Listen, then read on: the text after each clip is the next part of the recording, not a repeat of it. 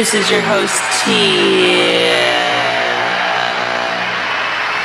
This is your host, Tia. Welcome back to another exciting episode of the Top 10 Live Geek Vibes Nation. Geek Vibes Nation. Nation. Nation. Nation. Nation. The Top 10. The Top 10. The Top 10.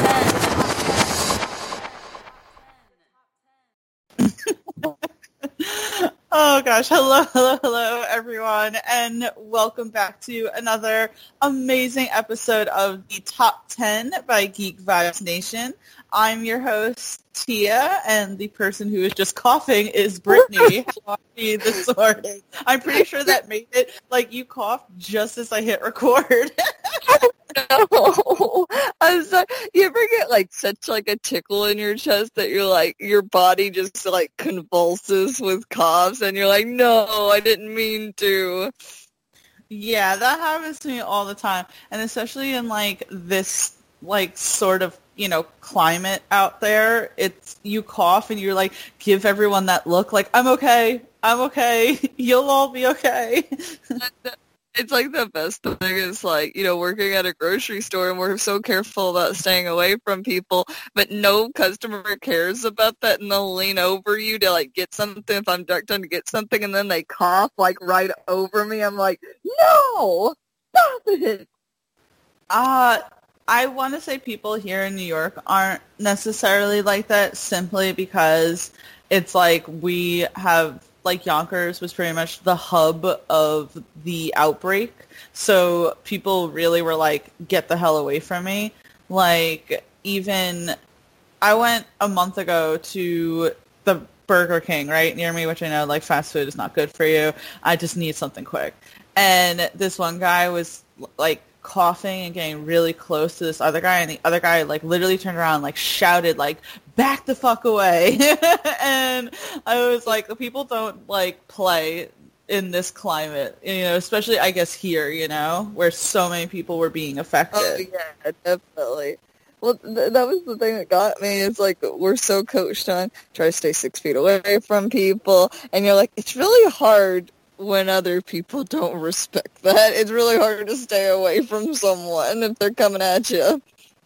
No, I know, I know. It's it's it's just ridiculous, but I hope everyone out there not only stays safe due to COVID, but um, the incidences that are happening around America right now. Please just be safe, everyone out there, obviously. But um, Brittany and I, first of all, I, all right, really quick. I was like talking Brittany's ear off just now about Crazy Rich Asians, even though it came out in 2018. I just watched it yesterday and I see why it was such a phenomenon. It was so amazing. I wanted to watch it like again as soon as I finished it. It was so good. So um, it's pretty much right now all on my mind. I'm gonna say like she was intense. She you would you would think like it's the best movie of the year, even though it's not this year. It's the best movie of like the century. Now, I'm really quick. Like, if you liked my Big Fat Greek Wedding, I feel like it's like that. You know, uh, someone who may be outside of a certain culture marrying into that family, and while the couple loves each other, there's this like resistance of accepting like the quote unquote outsider. You know, and that was in my Big Fat Greek Wedding, and that was very much in Crazy Rich Asians. So I feel like you know that's why I think the two are so similar. But yeah, you should definitely check out. Huh? Go ahead. Say uh, that movie, as you were explaining to me. Remember in fanfiction.net, there's so many tags, and one of them was like hurt slash comfort, and I never quite got what that meant. But that that tag reminds me of this movie. It's like we're gonna hurt you, and then we're gonna soothe it. That kind of is a good way to describe it, where it's like we're going to make you really sad and really hurt, and then we're going to obviously resolve it at the end. And it's like, good, you better. I'd be really pissed if you didn't. They just left it off with the bad ending, like what you told me, and then they just left it at that, and it never got I- better. I mean, I kind of thought that that's how they were going to end it. I told my mom that I wouldn't have minded if it just ended with her, say, rejecting him and going back to her life and realizing, you know, there's nothing wrong with, you know, coming from a single mother and, you know, she doesn't need the acceptance of some rich, you know, snobby person. Like, I would have been okay with that, you know? Even though it wasn't Nick's fault, I would have been okay with that is how it ended. I was like, girl, you can just find someone in New York like who isn't so bougie. right? So yeah, but we're not doing anything crazy rich Asians related for this top 10. We are doing something very simple, and I told Brittany the sole reason why I wanted to do this is because I have been watching so many shows recently that I just want to talk about them. So it is going to be the top 10 shows that we recommend. Um, I believe that I'll be doing a lot of current shows while Brittany will probably be doing shows that she just thinks that you need to watch right now. oh, heck yeah. Brittany, why did you message me? I'm sorry. I'm blasting oh. you on, on, air, I know. Oh, for, for comment getting that that that like sudden urge to come where I was like, oh no, because I heard you laughing as soon as the intro was going. I was like, oh no. I oh, love. I loved it. It was perfect. But yeah, I guess we should just kind of dive right into the list. Um, of course, I want to give a shout out to our friends over at the main Damie channel. Um, I will say that, of course, I say this every single week. You need to listen to They Called This a Movie. This week, they did Justice League. And, oh, God, I, it was brilliant, like their podcast. But um, they also have another podcast called Stranger Damies which is the ongoing Real Play D&D podcast from the main Damie family of podcasts. Make sure you join them every Wednesday as the Wild Stallions traverse the many traps and tribulations that Dungeons & Dragons 5th edition has to throw in their path. There's elves, weird half-dragon people, conspiracies to uncover, and more references to the 1980s than Ready Player One. Make sure you subscribe to them uh, on all podcast services by searching Stranger Damies and follow them on Twitter and Instagram at Stranger Damies. Stranger Damies is also a proud member of Geek Vibes Nation. You can find us at geekvibesnation.com. Just follow us in general because we have amazing content. I don't know why you're not following us anyway. Uh, we have plenty of podcasts like this top 10 podcast, uh, Geek Vibes Live. We do plenty of reviews interviews. We also have Scene a Nerd and plenty of other podcasts that you need to check out, and you just better do it. right, say, like, it, it is like like a dominatrix, but like in the sense of like forcing you to do the podcast. Like, yeah, do it. Well, do I it. mean, have you ever listened, like, watched a YouTube video where the YouTuber stops every five minutes to go, make sure you subscribe and like and put on yeah. notifications? You know, I mean, I just at least do it once on my podcast. Sophia Nygaard, I love her, but she goes, smash that like like she always like makes it so elongated. So I, I, like your version of it, Tia. Very very to the point. To the but point. Yeah, that, that's sitting there right now listening to this. Go follow. I mean, listen, let's cut out the bullshit. But um let's just start this list again as the top 10 shows we recommend. Brittany, why don't you start it off for us? I'm gonna go with an oldie but a goodie, but just because it's pretty old, but I enjoyed it so much and I still need to finish it. But Prison Break. Oh, Tia nice. knows this one well because Tia knows how hard it is to actually catch my attention with a show. Like I'm very easy to like pit her off and not finish something or not pay attention to it, I'll leave it on the background and go, yeah, I'm on episode 30, but I've only listened to like, you know, 25% of it. But, uh, no, it gets me with the, like, the, I almost said the movie. It's basically like a really crazy, uh, prison movie, just a really, really long one. But I can't remember what year it was made, but, you know, the story of, uh, we have uh I'm trying to remember his last name. His first name's Michael, right? It's been a long time since I've seen it. Yes, Schofield or something like that. Yeah, Schofield. You know, his brother's wrongfully convicted. He does this whole master plan to break out his brother because his brother is going to be executed, right? Because they're talking about like he got framed for something and the best way to silence him is to put him on death row. You know, it's been this whole crazy thing. And well, the thing is, is that Schofield's so freaking intelligent that, you know, he tattoos this entire plan on his body because, you know, he can't just take out this whole uh, plan with him into prison and go, yeah, you know what? I want to break up my brother. Let me take those papers with me. So he ends up getting a whole full body suit tattoo, right? And then ends up going into prison, which it's so cra- it cracks me up how he gets into prison. I love how he's just like, what does he do? He does he does he shoot up the building, but he doesn't like kill anybody or hurt anyone. Then just drops the gun, like, okay, I'm good now. Ends up getting sent to prison Oh, I was just gonna say, yeah, he like goes into a bank and like pretty much goes. I don't even think he robs the place. He's just like, this is a stick up, and like shoots the ceiling, and then just like waits there, like something that was like really just whatever. And I even think that like the cops or the judge weren't even going to give him like a lot of time, but he like insisted that he do the maximum, which was like five years or something like that. It was crazy. I'm sorry, I didn't no, mean to interrupt. You. No, no, you're good. I was just trying to like. Sometimes it's hard to describe a story from start to finish, but basically just him going into the prison system dealing with all these colorful characters, whether it be T-Bag or uh, what was his name, Mayfield? Which one was that? I think that was the the like uh, Italian dude that can make shit happen. I forget. I'm just gonna I say yes. But it was such a good show, and just like uh, everything that goes on in it, but it had me so captured for the time I was watching it. Like I would catch myself trying to do like the normal thing where it's like, oh, I'll play on my phone and just listen, right?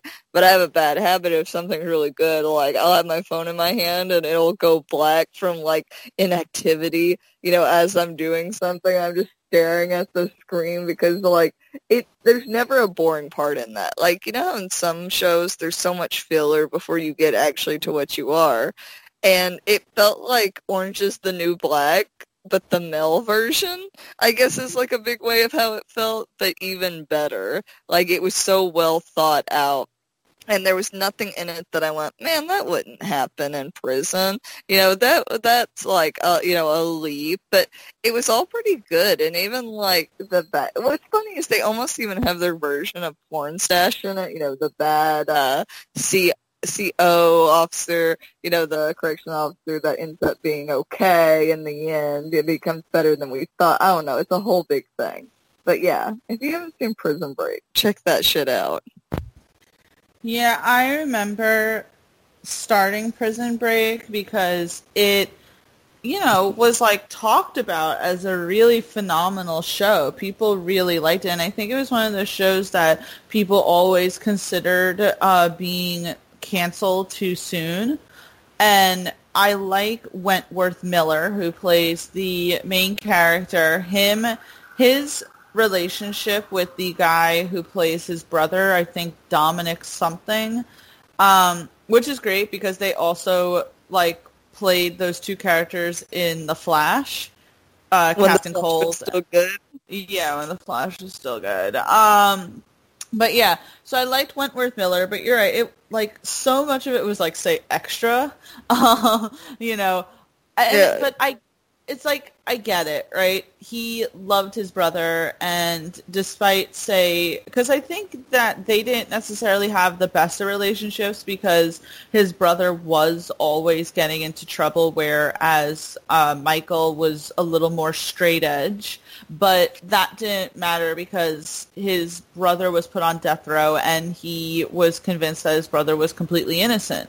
So it's like the lengths that he was willing to go to save his brother, even so much as putting himself in danger and making himself a fugitive.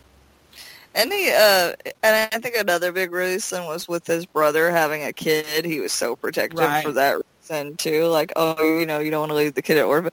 But like, it goes so much deeper than just being framed. Like, you get the government involved. It becomes so much bigger than I thought. I was like, man, this is. Yeah. I, I didn't find out this right. No, it definitely was like, whoa, there's so much more to the story than you even thought. And um, as you said, freaking you have all these like colorful characters such as T-Bag who really was just frightening as hell. Um, I particularly loved when his, he got his hand cut off. I was like, oh my god. uh, and then Michael's relationship with, what's her name? Sarah? I'm trying to remember her name, but yes, like their relationship was cute, which is so funny because isn't it funny how something can happen in a show, but if it happens in real life, you're like disgusted. Like somebody ending up with an inmate, you're like, why would you ever do that? Or like, and then and, and but then it happens in a show, and you're like, it was true love. You know, they're separated by the system.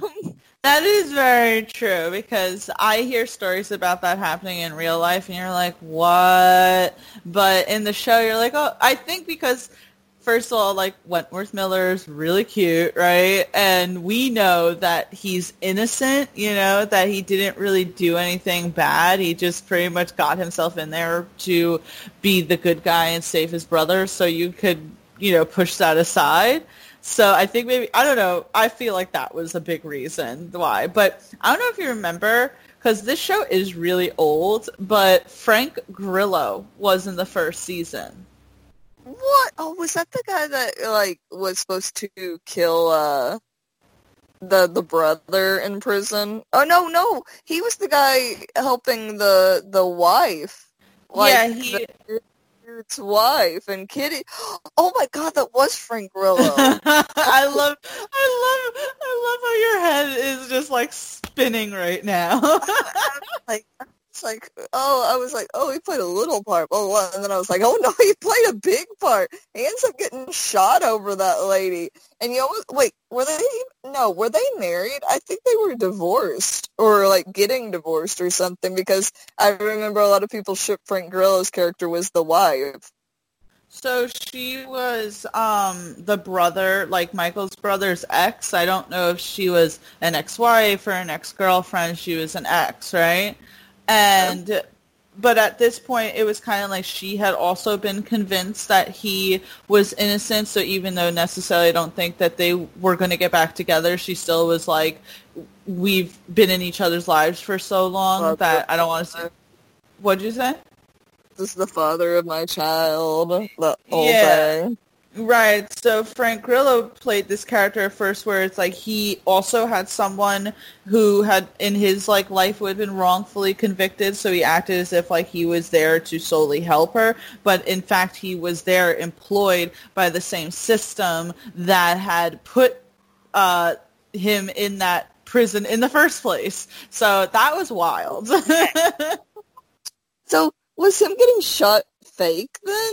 No, like set really, up he got shot because of just pretty much like a sloppy thing because it's like he was having this facade and he got shot but then that facade kind of like you know got lifted and blah blah blah like there was a lot going on like oh, I that was that that. That's exciting. That's good writing. I like it.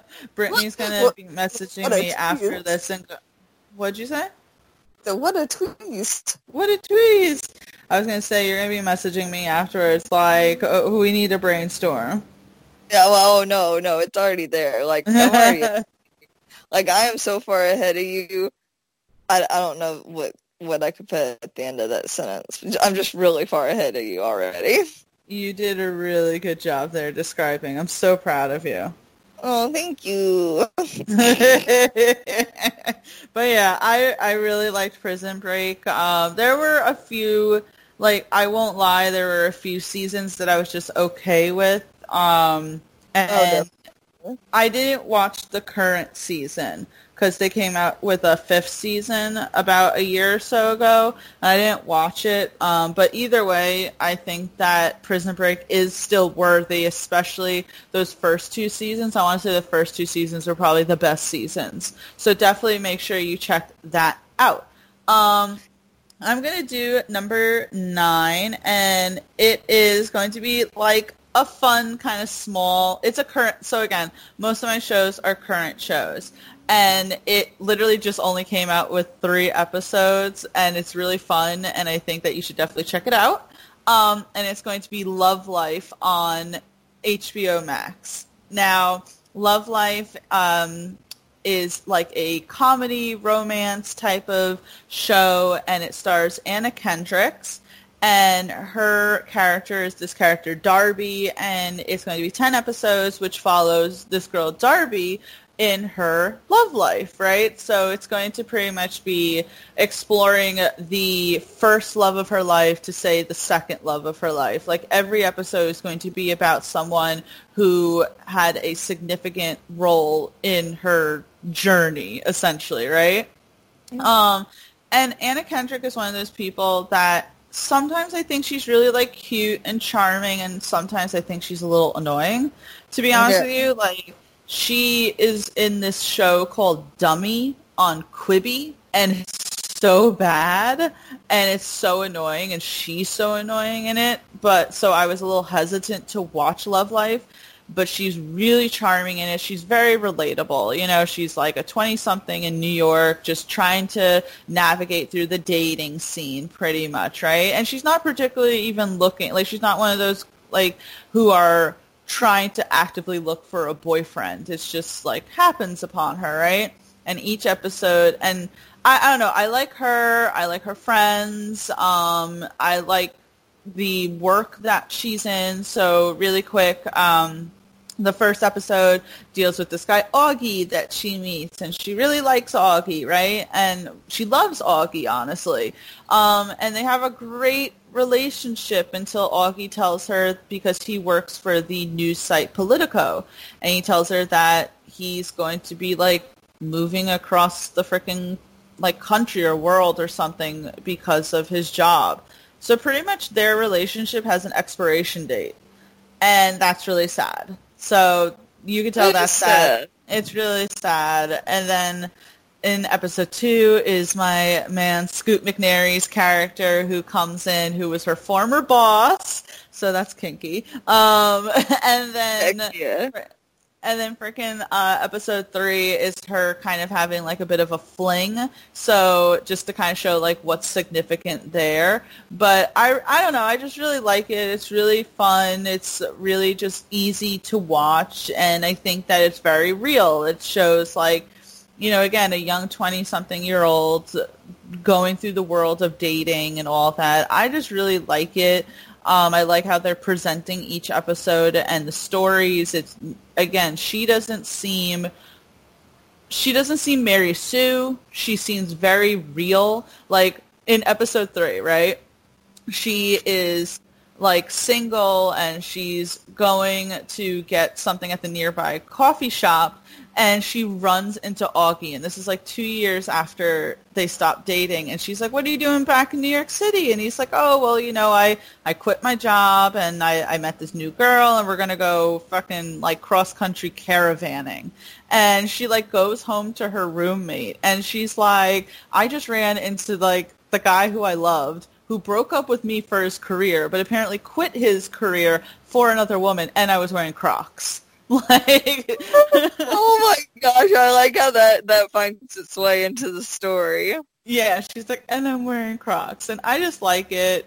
Um, I don't know, and I'm excited because I just saw so they released the first three episodes when HBO Max launched this past week, and it was supposed to be every Thursday. They release a new episode, but the episodes are only about like 40 minutes each. So I just saw that they're actually releasing three episodes on Thursday, and then the next week they'll release the final four episodes because apparently it's very popular. So we don't have to wait. I'm like, yes, because the idea of having to like go week by week for like a half hour 40 minute show was gonna kill me i was gonna say too is like does Scoot show up more than once? So apparently he is supposed to have a recurring role. He shows up in episode one as her boss, right? Because it starts off with her being a tour guide at this museum and he is setting up for his own wedding to this girl, Kate. And it's really funny because like he, you know, is like uh, telling Darby his name his character's name is Bradley, right? And he's telling Darby, "Oh, here's your group that you're going to be being the tour guide for." And it's like some terrible like bachelorette group.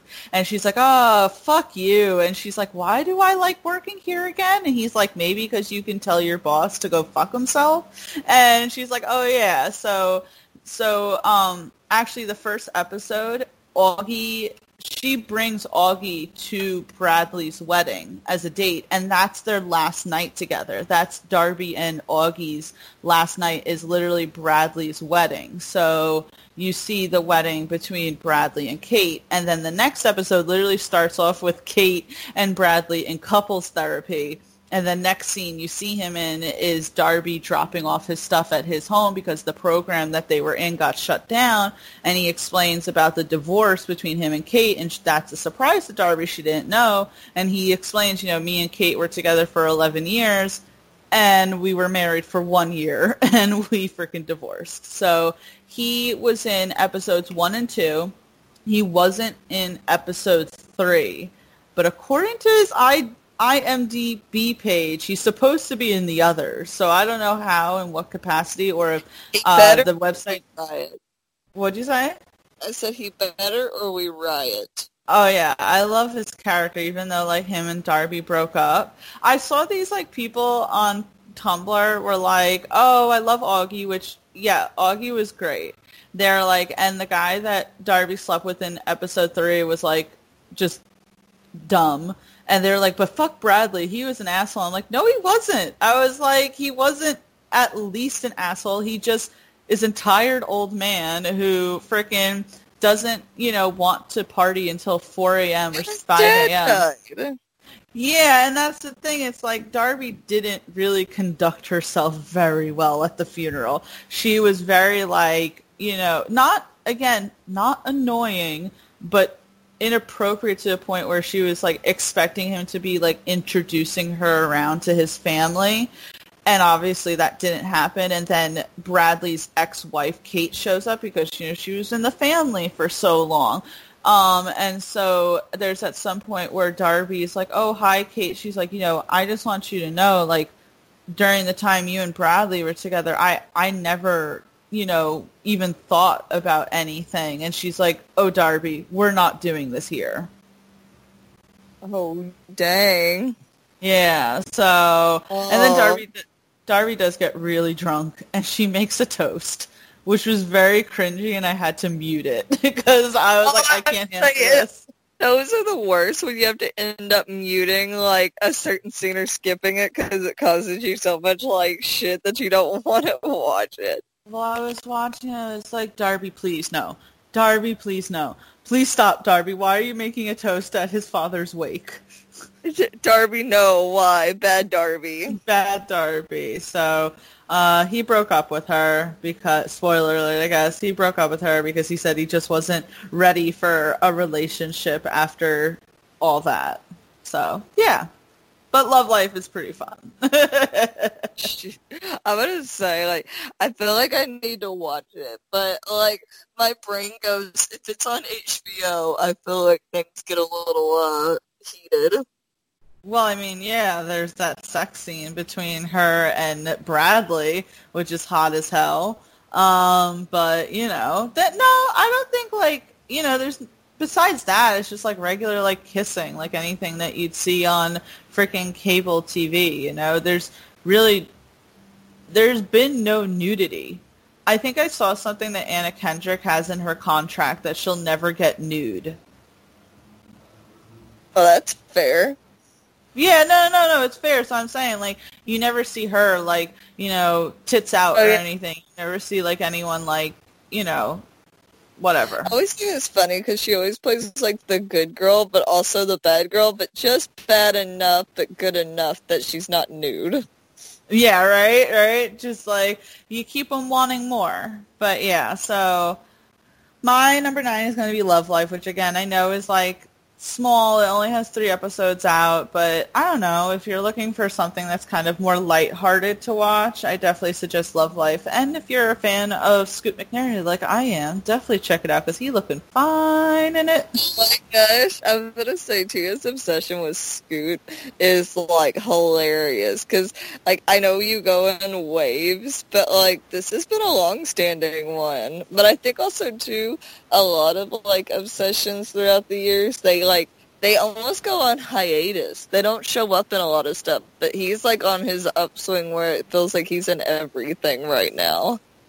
He's one of those actors that definitely like places himself in everything, which is like good for you. Keep working, man. Like that's how it Yeah. is. So You know, you know he hasn't been typecasted because I see him play good guys, bad guys, tough guys, soft guys, grumpy men. Well, I did like read this article where they were like, you know, you just did uh, Narcos Mexico, which was really intense. You've done dramas like Halt and Catch Fire, you know, Twelve Years a Slave, um, you know, all these other like kind of like more serious roles. You know, what drew you to this? And he was saying how um, if you go back in his career, the first like 10 years of his career, he was doing more like comedies and stuff, you know, and that he kind of broke away from that to do these more serious roles and that it did feel good to kind of go back to more of his like light-hearted route. Yeah, I was say because he's played in some serious shit lately. Hell yeah, which I don't mind. I like the serious shit. But yeah, so Love Life is going to be my number nine. Brittany, what is your number 10? I think I'm gonna go with American Gods. Yes. It's still technically still going on, but like for anybody that hasn't seen it, so basically it's about like how you know how in every culture, every tribe, everybody in some shape or form throughout the past has had their deities, their gods, right? Whether it be the uh, be the Christian god, whether it be the Nordic gods, the uh, the Greek gods, but it's basically showing that they all exist or all existed at some point because human belief is enough to make something exist. And I I love because they even talk about like how people believe that the Marsh like they're like whenever uh what was it called? War of the Worlds? Uh, I'm trying to remember what it's called. Like the big alien thing like it was a big thing where they uh did this whole like oh the Martians are attacking you know all that. And people got really worked up and they said that was enough belief to make that truly exist because enough people believed it. Or that uh that all throughout the years whether it was the Greek gods that they were so powerful because there were so many people believing in them but as people stop believing they start they start growing weaker so it it all forms around, you know, Shadow Moon, who, you know, he, his wife dies, who had an affair on him. You know, you're meeting a leprechaun, which, you know, later on it's a little more in depth about that. You meet Mr. Wednesday, who you'll find out very soon, like within the first season, so spoiler alert, you know, that he's Odin, which you should know he's Odin because he's missing an eye and he has two ravens, or like one, I can't remember how many ravens he has, that do his bidding. So I'm going to say, like, it, it, it, he's Odin. Basically manipulating or using Shadow Moon to go about his own his own agenda. But it's so interesting to go between meeting uh, all these gods in the story, and it's so funny because you know you even have when Easter rolls around, and there's like a million different types of Jesus at this affair because so many people believe in so many different versions of them. They just created all these different ones. But I, it's so good because it's such a like you have this war between old gods, like you say Odin, you know. Um, I was trying to think of another old god that I was like, that was a part of it. Uh, oh, what's his name? The old Russian god. Oh, um, why can't I remember right now? You put No, me on the spot. I, I'm having trouble remembering the old gods that were in it because they're more obscure ones, you know. But uh, then you roll in with the new gods who are like Mr. World, who you know personifies globalization. You have media, you know, because people worship their media. Because you know, and she's always taking different forms like Lucille Ball, David Bowie, uh, all these different characters, but or uh, technical boy because people worship technology and it's just this big struggle between them for wanting this belief to become as powerful as they do because you even find out you know odin for like nobody really believing in him anymore he's so powerful that get one person to believe in him and he's strong enough to like wipe some shit out. Like he he he a scary dude but it's so interesting because i think you know humans are so linked to worship and to just get to see all these different versions in something and see, you know, what their powers can do or their personalities. It's so interesting, and that's one, actually a season, a series I've actually finished, well, caught up to because the new season is coming out. The only thing that makes me sad is it's like we start to lose actors that are in it, and you get so used to them.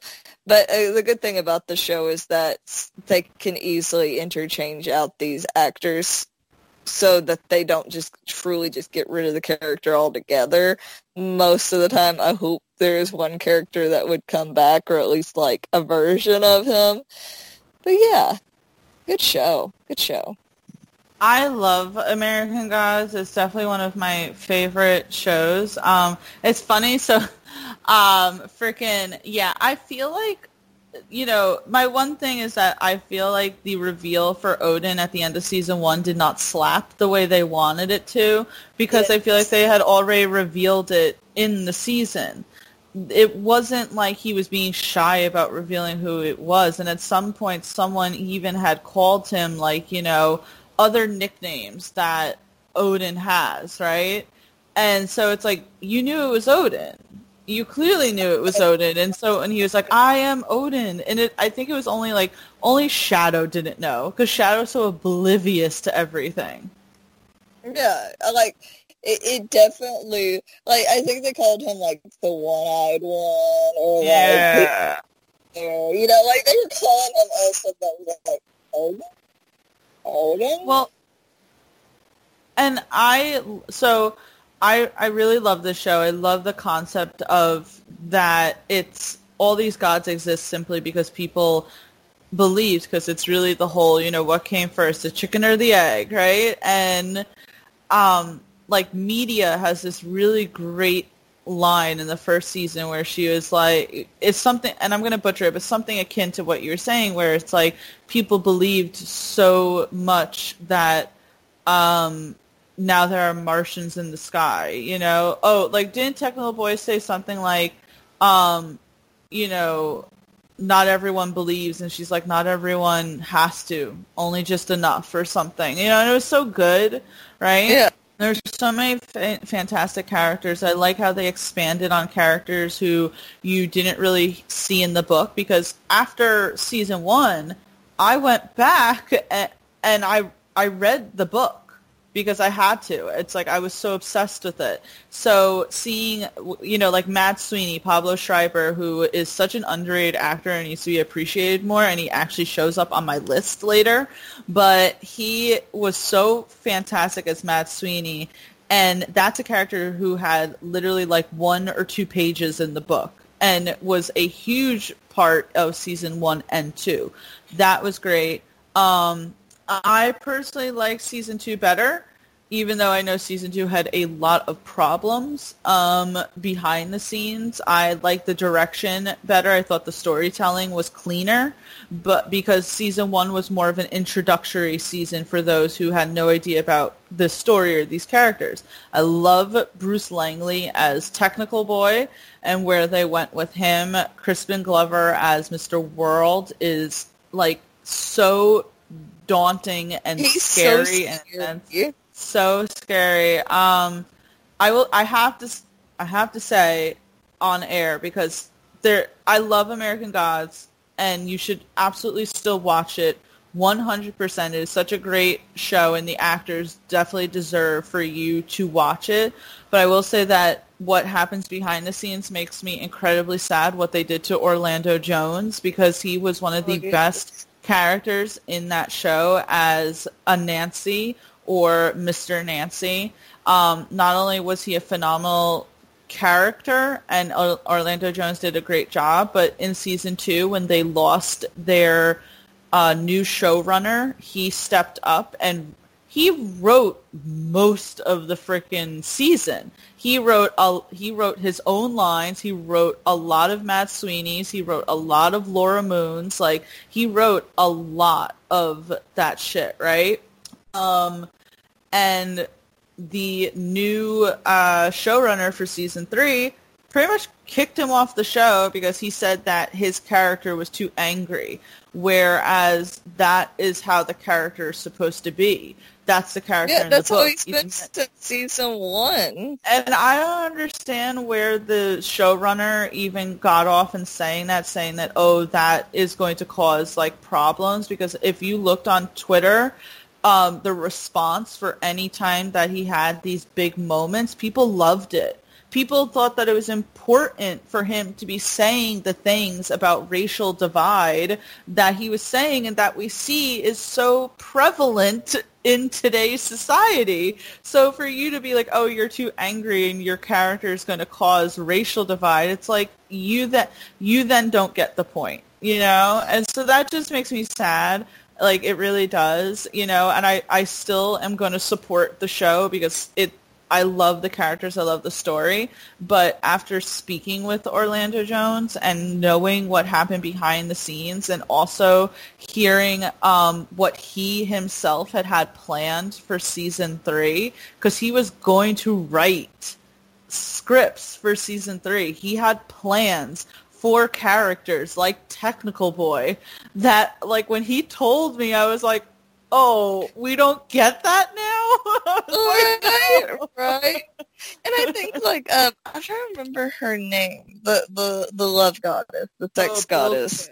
Because what I loved is even the discussions that they could have together to give like a different insight.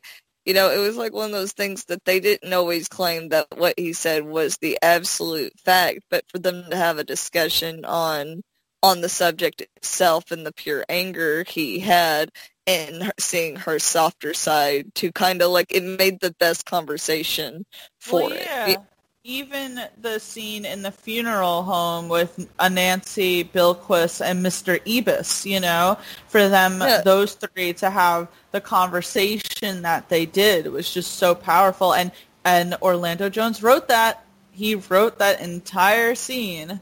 And you know the the cast was really diverse if you think about it. You know, because like you have Shadow Moon, Laura Moon, you have uh, Mr. Ibis, as you said, Bilquis, and um and Nancy, and uh, New Media. Like it was such a good, diverse cast.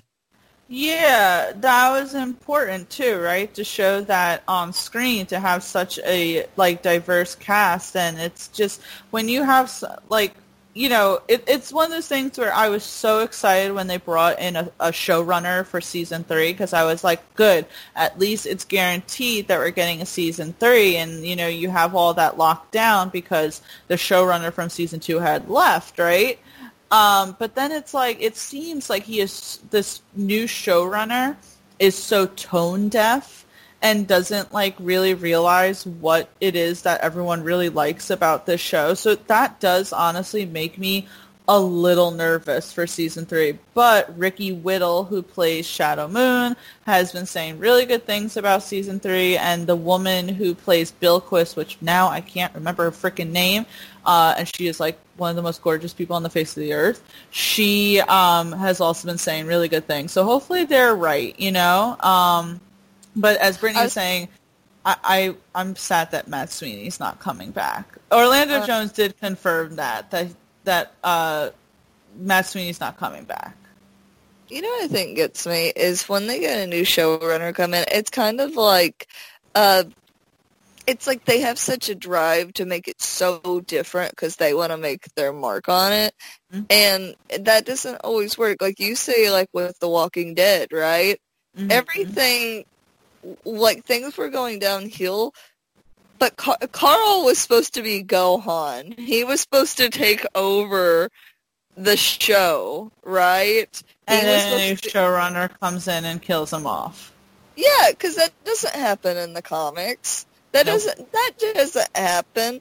Like, yeah, they got a lot with like uh still keeping on with Negan and Alpha, but they it was like what gets me about like talking about that show on top of this. Um, they could have made so many different parts longer, and I love Negan. I am a Negan fangirl. But to make all that so long and then kill Carl, and it just felt like that showrunner. It's like you get one showrunner that's just like, screw the last people. It's my show now. It's like they get such a big head about it, and it's almost like that's what happened with American Gods for the new season. Yeah, and anyone who's listening, I'm not trying to dissuade you from watching the show. It's phenomenal. It's, it's why it's on this list. Season one and two are so great. I liked season two a lot. I loved it. As I just said, there, er, there are so many amazing parts. You can actually check out. Brittany and I did a top 10 for both the first season and second season of American Yep. Gods. Like we we loved it. Um it just I'm hesitant about season 3 cuz I dislike that Orlando Jones isn't returning. I dislike that Mad Sweeney isn't returning even though you know again he had like no part pretty much in the in the book, but he's not returning. Um the Mousa Kraish, who plays the Jinn, isn't returning. And I mean, all right, I'll be honest, new media isn't returning, but I'm okay with that because I didn't like her character. Nothing against the actress, I just didn't like her character. But um, you know, so you have like four people who aren't returning. Granted, they're bringing all these new people in, but that also scares me a little because it's like all these new people. It's like we love American Gods because of the characters. But as you said, Brittany, you did say it's almost like Supernatural where they can change out forms because even though Crispin Glover is coming back as Mr. World, both Danny Trejo, which is fucking great, Danny Trejo and this woman, um, I don't know her name, uh, they're coming in as Mr. and Ms. World, other personifications of Oh, Mr. what? World.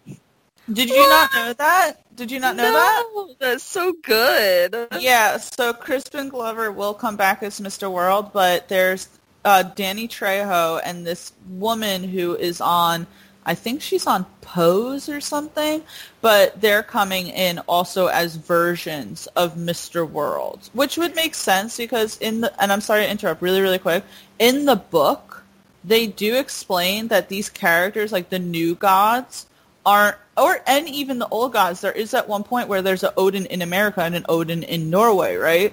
But they explain how in the book that mr world media and technical boy they aren't just one they're a group. So there's technical boys there's multiple media there's multiple mr world. So i think maybe they're exploring that That's so good. And uh, all I was going to do is make a joke about Chris Glover. Like, if they couldn't get him, they could always get someone that looks kind of like him and do the stuff on his face to make him look like him because that's what happened in Back to the Future. oh my god Did you hear about that? yes i did that he was only in so the first funny. He was only in the first movie, and I think he sued them because Yeah, they did. didn't It a- suit them. they didn't ask for his permission to use his likeness. You know, which is like, uh, what you doing there, guys?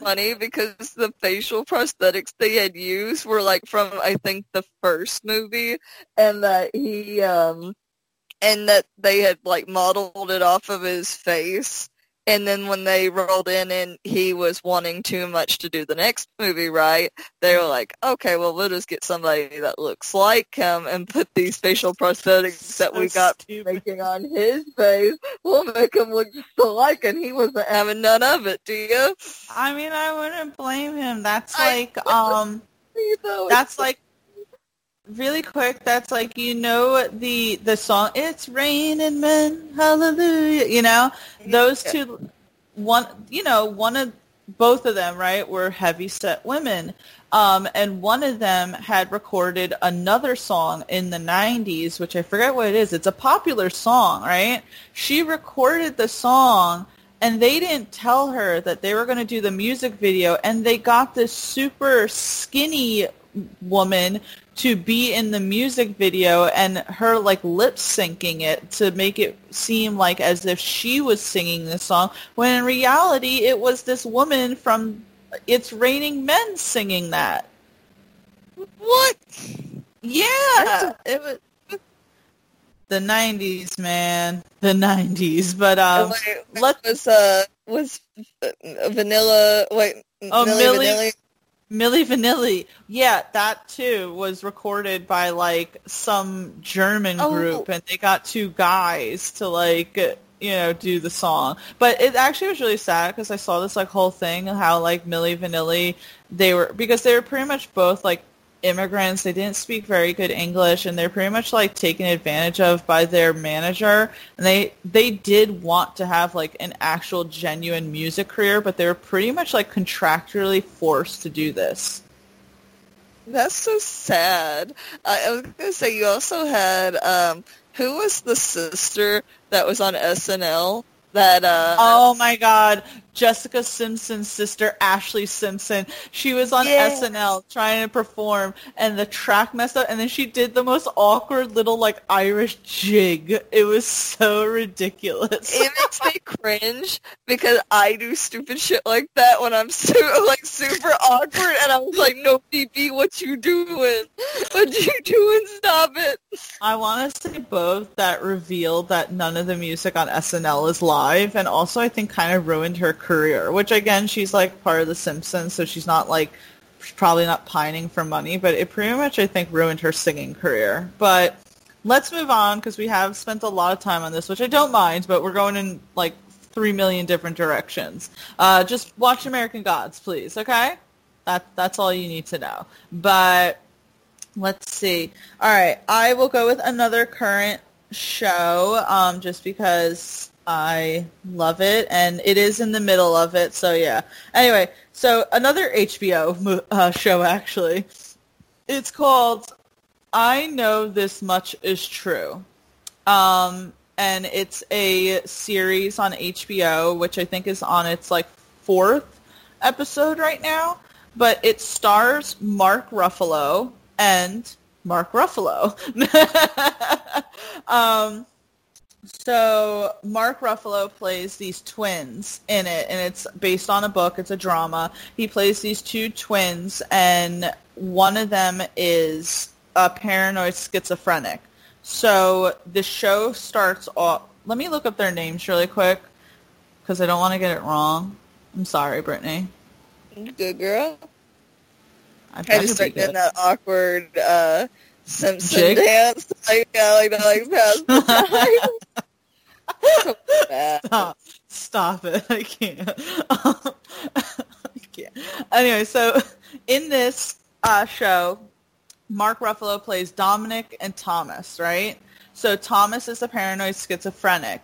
And the show starts off literally with Thomas in a public library spouting out some crazy, like, religious propaganda shit and literally cuts off his own hand um, which is intense. And he says that he he did it as a sacrifice to God so that God would stop war. Um, so that that's that. And throughout the season so far, it's kind of been going back and forth. Dominic narrates the season, and it's pretty much him explaining what led up to that event, and it also explores what happens after that event. He pretty much it's pretty much just like Dominic you know, and his life and how tough it's kind of been having a brother like Thomas, but then also exploring like what he would do like anything for Thomas, right? The first episode, he, um, the doctor pretty much says, you know, okay, we need your permission to reattach the hand because they saved the hand and Thomas is like begging Dominic to say no. He's like, please, you know, and Dominic eventually says no because even though it's like, you know, probably the sane thing to do would be, yeah, reattach his hand, but his brother was like begging him so much and Dominic's like, this is the first time Thomas in his whole entire life has ever had a consciousness to really like make a decision for himself. He's like, I'm not going to take that away from him. And so Dominic, but then it also explores like Dominic's life. You know, he was married and they had a, him and his ex-wife had a kid and she died. The kid died from SIDS, sudden infant death syndrome. So it kind of explores like the fallout of their marriage, uh, his current relationship with his girlfriend, um, him trying to freaking uh, get like this memoir from his grandfather translated from Italian to English. So, you know, if you have to ask me like what's it about, it's really not about much except for just a insight on how these brothers are and their relationship. You know, Thomas like is not the type he can't function in in society, right?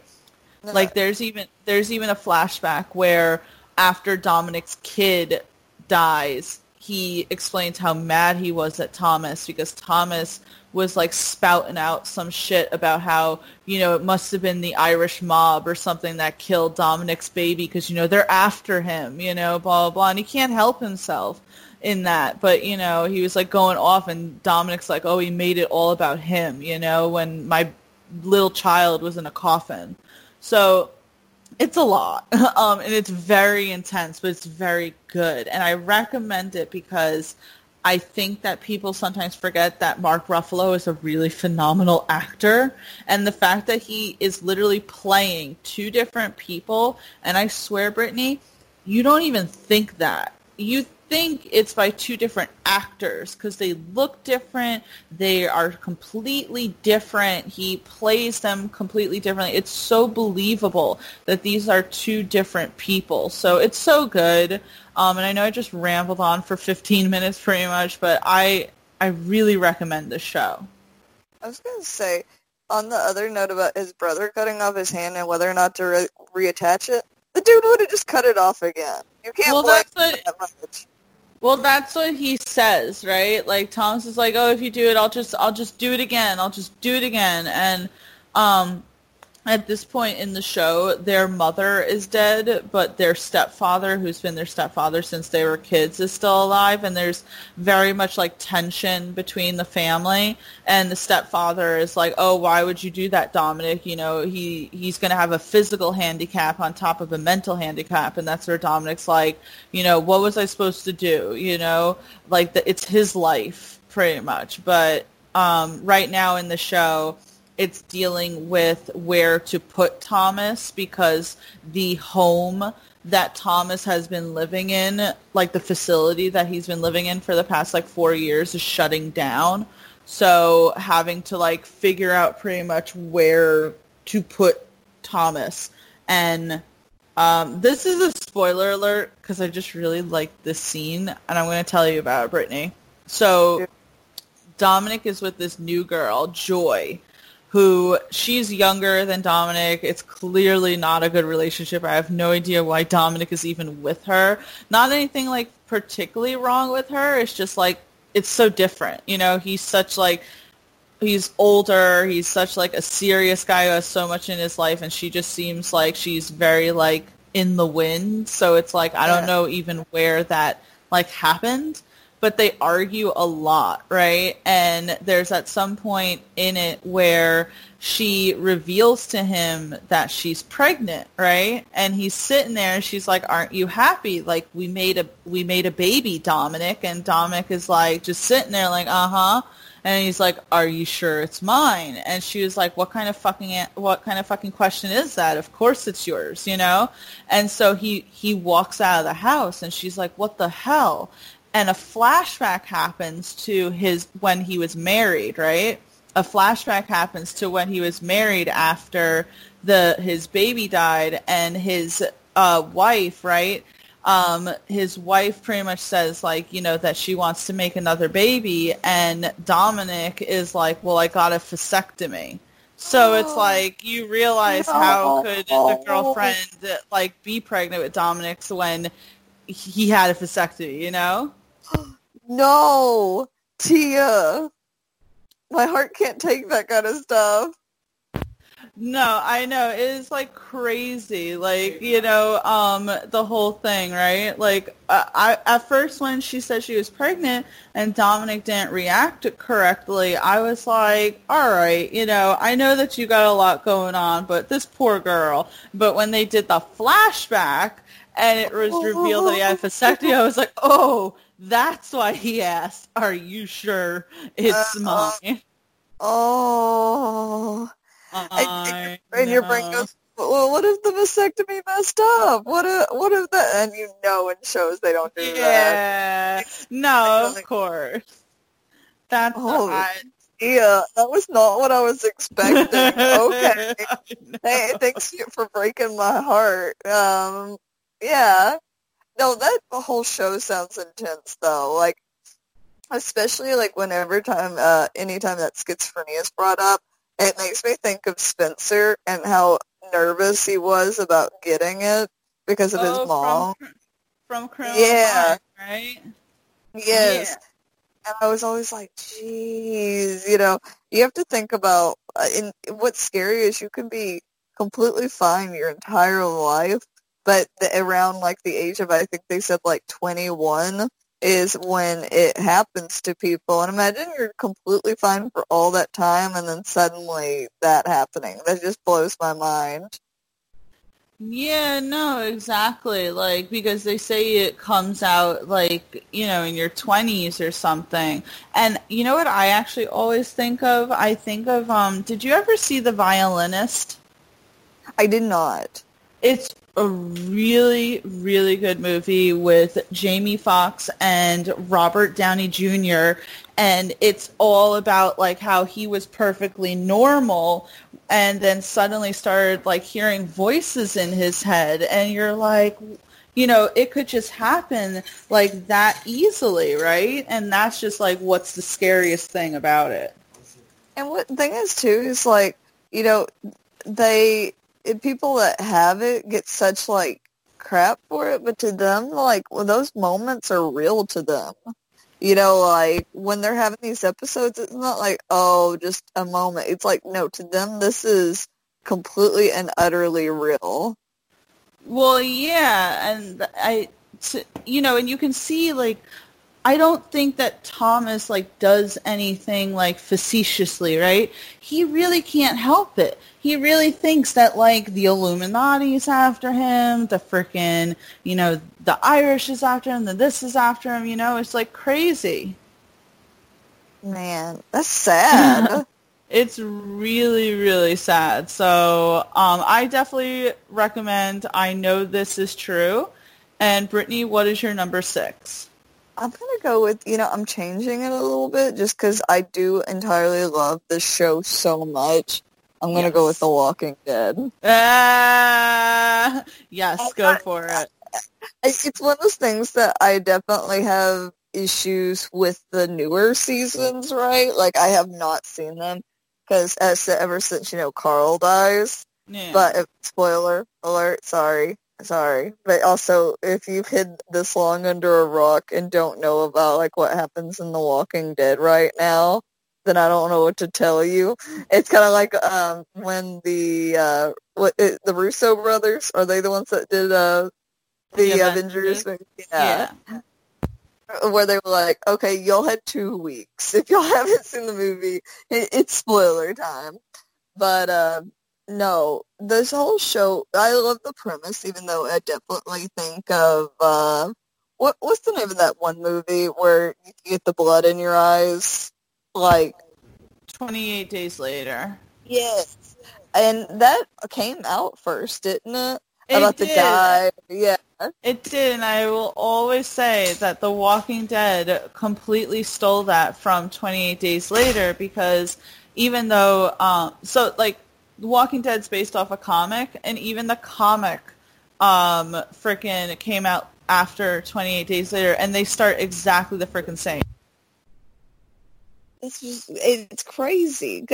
I I do love The Walking Dead, but if you're gonna watch it, especially while in quarantine with everything still going on, it's a good time to at least get through like the first like up until the famous bat scene. Like every like after the bat scene is really good too, but for like the next season after that, but then that's where it definitely starts to peter off a little bit, and there's others that would disagree that before Negan at all is the best. But you do have like Rick Grimes who he's a cop and he has his partner Shane and he it starts out with, you know, they um I'm trying to think of the right word for it.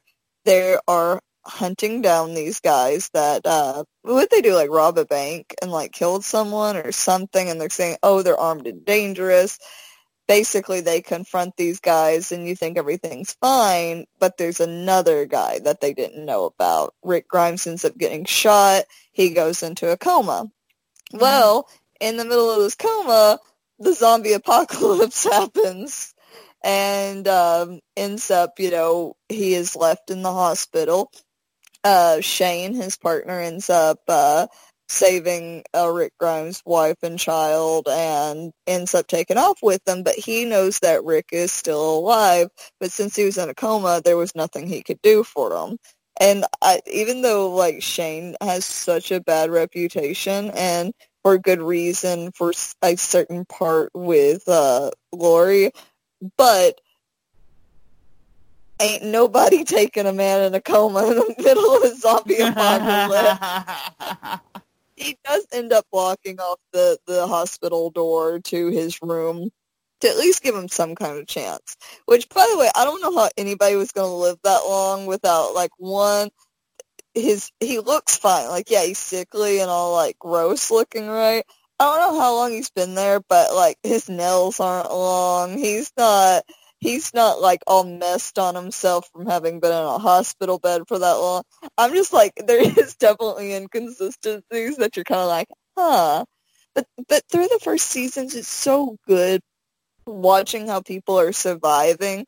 And it goes through at the beginning, yes, it's the zombies that you have to watch out for. They're the worst part, especially when they go to Atlanta and you see just how many zombies there are because of a densely populated uh, city. And me and Tia have talked about this before too. You know, with me living in a small town of like ten thousand people compared to her living in uh, New York, which is a certain part of New York, but still like probably like a million times larger than my city.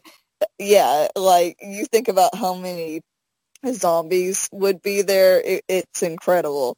But just you know, reuniting with his family, learning to survive, learning that the zombies aren't the most dangerous thing once you learn to deal with them. Like, because it almost becomes laughable at a point when you have that many zombies that one zombie isn't that bad unless they somehow sneak up on you, how they always do. There's always someone getting a zombie sneaky sneaked up to them and biting them. It's like, dude, is a zombie apocalypse. How did you not hear this thing groaning as it walks up to you? you cannot tell me it was completely silent because those motherfuckers don't shut up through the entire show. but uh, I don't know. It's like one thing is like, yes, I'm shitting on the show because I love it so much. But that's how you know you love a show when you can like point out, yeah, there's some silliness. But I I had always heard people talk about it, and also um, Erin's sister-in-law, she has made it to the finals of The Talking Dead like every year. Like every year. And she is a huge super fan. Like always like like the the Walking Dead episode premiere like every week is like her jam. She is like there, she is having a party. She is like doing something. Like it, it's good. It has such a great fan base like I said, I love Negan. I cosplayed Negan one year. It, it's a thing, but I don't know. It's just it's such a good se- series to just like lose yourself in, and you can just leave on and kind of go through. I'm kind of almost tempted to start rewatching from season one all over again. No, yeah, I mean, I like The Walking Dead is one of those shows that I completely like. It was my life for so long. I like delve into it, um, freaking like all the way up to season seven. Right? It was so like binge worthy, and it was one of those freaking shows that was like a phenomenon. Right? Everyone was talking about, it. and I akin The Walking Dead to say like Game of Thrones. It doesn't matter like what type of person you are, you know, whether you were a nerd or whatever, you were into The Walking Dead. Like everyone talked about The Walking Dead. But it took me a while to watch it and of course we can all admit who I watched it for. Yeah, Jon Bernthal. hmm I know you, girl.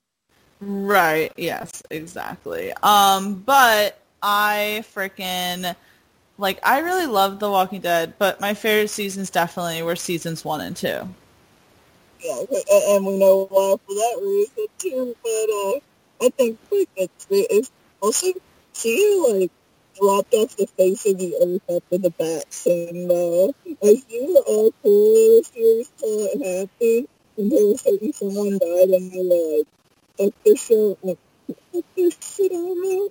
That was you. I, I couldn't hear you. I'm sorry. You went your your line went a little wonky there. Can you hear me? Yes, now I can hear you. I said that your entire life after the bat scene was "fuck this shit, I'm out." Like Yeah. you were done. You were done after a certain someone died. No, uh, you know, it's like yes, Abraham was like one of my favorite characters. So I hate that he died. I just hate that the whole entire like episode was that one scene, and it's like I didn't feel like oh that's so intense. Let's make the whole episode this. It's like I don't know. It's just like torturous. Like I didn't I didn't see it as good writing. You know, I didn't see it as huh. Um, it was almost like a snuff film. Like it felt like it was just gore for the sake of gore. Pretty much, pretty much. That's how I felt like it was. Um, I don't know. I just I didn't I didn't like it after that. I think I tried watching it after. I know that you liked it after that because you know all the Negan. Yes, yeah. Je- you know Jeffrey Dean Morgan. He did a phenomenal job in that role. So the fact that like I think he pretty much like took over.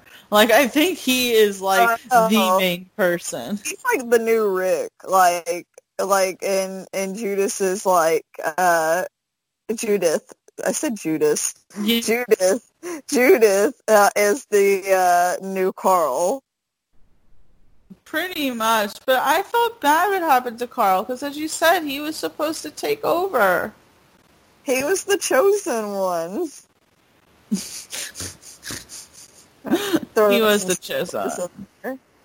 I did think that some point. Tell me if I'm wrong. Didn't you think that Carl was going to become like a serial killer at some point? I was Oh, like, "There's yeah. something wrong with this kid." because they never fully like touch on like what is going on in his life. You know, like like how it must feel for everything going on, and like then it's just like like the trauma because he's been dealing with this since he was like a small child. So I don't know, it's rough it's rough for a kid, you know, in the middle of an apocalypse. in the middle of the apocalypse. You have your You know, you can't- losing his mind. Well, I mean, I felt bad because it's like your father went crazy. You lost your mother. You lost technically your father because they confirmed that uh, Carl. No, not that's not him. Sorry, I'm talking about Judith. But I guess like Shane was kind of like Carl's like stepfather. Right? I mean, he was teaching, you know, say what you want about Shane, but he did take care of that family and he was good to Carl and he taught him how to do stuff. Oh, what did Carl say? He's like, oh, you know, Shane taught me how to do that. Like he, he throws that back in his face at some point. He does because the, Rick is teaching him how, like, or telling him like how to do a knot at some point, and he's like, "Yeah, I know. Shane taught me that." But I still say, I still say that sh- there was nothing wrong with Shane. Shane just behaved the way he did too early in the series Yes. because Too Rick- early. Rick became the same exact way, but it's like when Shane was that like that, the whole crew was supposed it was still trying to behave the way they would have say pre-apocalypse and Shane's mindset just adjusted to that's not going to work anymore. This isn't the world we have we live in, so he has to change, right? But no one else at that time wanted to, and they kind of saw him as like going crazy. But Rick behaved the same exact way after a while because he saw that eventually you're gonna have to behave like that in order to survive. It's like the B- Billie Eilish song, I'm the bad guy. Oh my god. Did you um did you ever watch the clip in freaking season 9 of Walking Dead which was Rick's farewell episode and Shane came in for like 2 seconds? yes, that was everything. And he's like, you've been taking care of my baby girl. Right. and he was like, didn't he ask too didn't he ask too like oh does she have my eyes? I hope she doesn't have my nose or something like that. And then such a big nose. Uh, I think like, and they even were laughing. It was so meta because Rick was like, "Oh, you're an asshole," and he's like, "I know, I'm the asshole." Oh, like, sh- I think like showing like, yo, like no matter how much time has passed in The Walking Dead, no matter how many like bad guys have come in the mix, Shane is like the OG asshole. He is set up for so much. He, like, if you think about his character and his death, like just kicked off so much that stemmed from that. And oh, shit. no. Oh, what? Sorry to interrupt, but like, no, anybody that I brought up The Walking Dead to, or like, or talk about Jon Bernthal to, they're like, don't, does they go, doesn't he play that fucking asshole? literally, literally. And when I showed Aaron, like, I was like, oh, you know, the Punisher, and he looked at it and he goes, that's the guy from The Walking Dead. I hate that guy. I was, like, I was like, oh no. Jon Bernthal definitely solidified himself in pop culture by premiering as Shane, which, you know, Shane did nothing wrong, okay? Shane did my nothing wrong. It's like Joffrey, where they're just like continually hated for the character that they uh, played. Uh, don't don't compare Shane to Joffrey. Joffrey was a fucking No, asshole. But I mean, Well, yeah, because it's like I don't. I, I think if I ever saw freaking jo- the actor who plays Joffrey in anything, I wouldn't be able to like take it seriously. right? That poor kid, like he he made the ultimate sacrifice because everybody's gonna always know him as that. That's gonna be hard to get spots like in things because they're all gonna be like, oh, I want to watch that. The assholes in it. it's got assholes in it. Oh man. Aw. Now you kind of make me like uh uh what's it called? Nostalgic for The Walking Dead. You I bastard. just remember how much we were watching it before New York Comic Con, but when I was doing the cosplay for Negan, and you were showing me all the Shane parts. Yes. I do Oh, remember all of that. Stop it! Mwah. I'm done. Ah, but yeah, so sorry everyone. Um, make sure you check out The Walking Dead. It's on Netflix and it is definitely a phenomenal series, regardless of how much we were roasting it just now. But um Roasting so I'm going to move on to my number five, and it is going to be Penny Dreadful City of Angels, another show that is um, still on right now. Actually, the new the new episodes of City of Angels and um, what you calls it, uh, I know this much is true, is uh, what was I saying? Oh my god. Both of them are still on right now, and both of them are HBO, and both of them have new episodes today. That's where I was going. Oh, Sorry. snap. Kanan uh, freaking texted me, and I got distracted by it for a second. and I was like, huh? but so full disclosure, I never saw the original series, Penny Dreadful. Um, I don't think you necessarily need to. From what it looks like, they have absolutely nothing to do with each other other than the fact that I guess Penny Dreadful City of Angels is using the name Penny Dreadful to uh, garner viewership.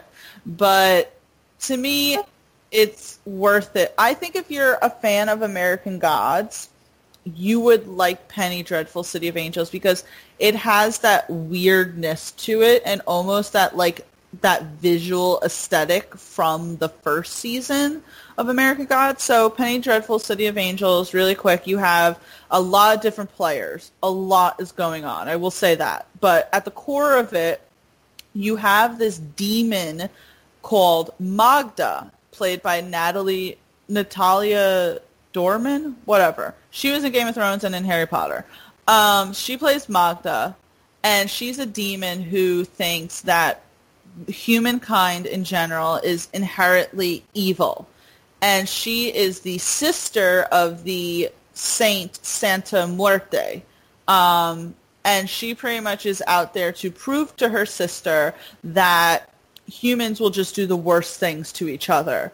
And she does this, Magda does this by integrating herself, herself everywhere. So she pops up everywhere in different like outfits, different people, you know, blah blah blah. So you have um so you have her like uh, I'm trying to go like really quick, right? So she plays this like German housewife who is pretty much getting this doctor to cheat on his wife, you know, but also he's part of like the Nazis, but it's during the 1930s, back when like the Nazis was still considered like a quote unquote political party, you know. Um, World War II haven't hadn't happened yet, but you have her like integrating her life into oh she's this poor german housewife who has a child and you know her american husband hurts her you know and so the german doctor because he's german right you know and he's like he he feels a, a kindred spirit with this lonely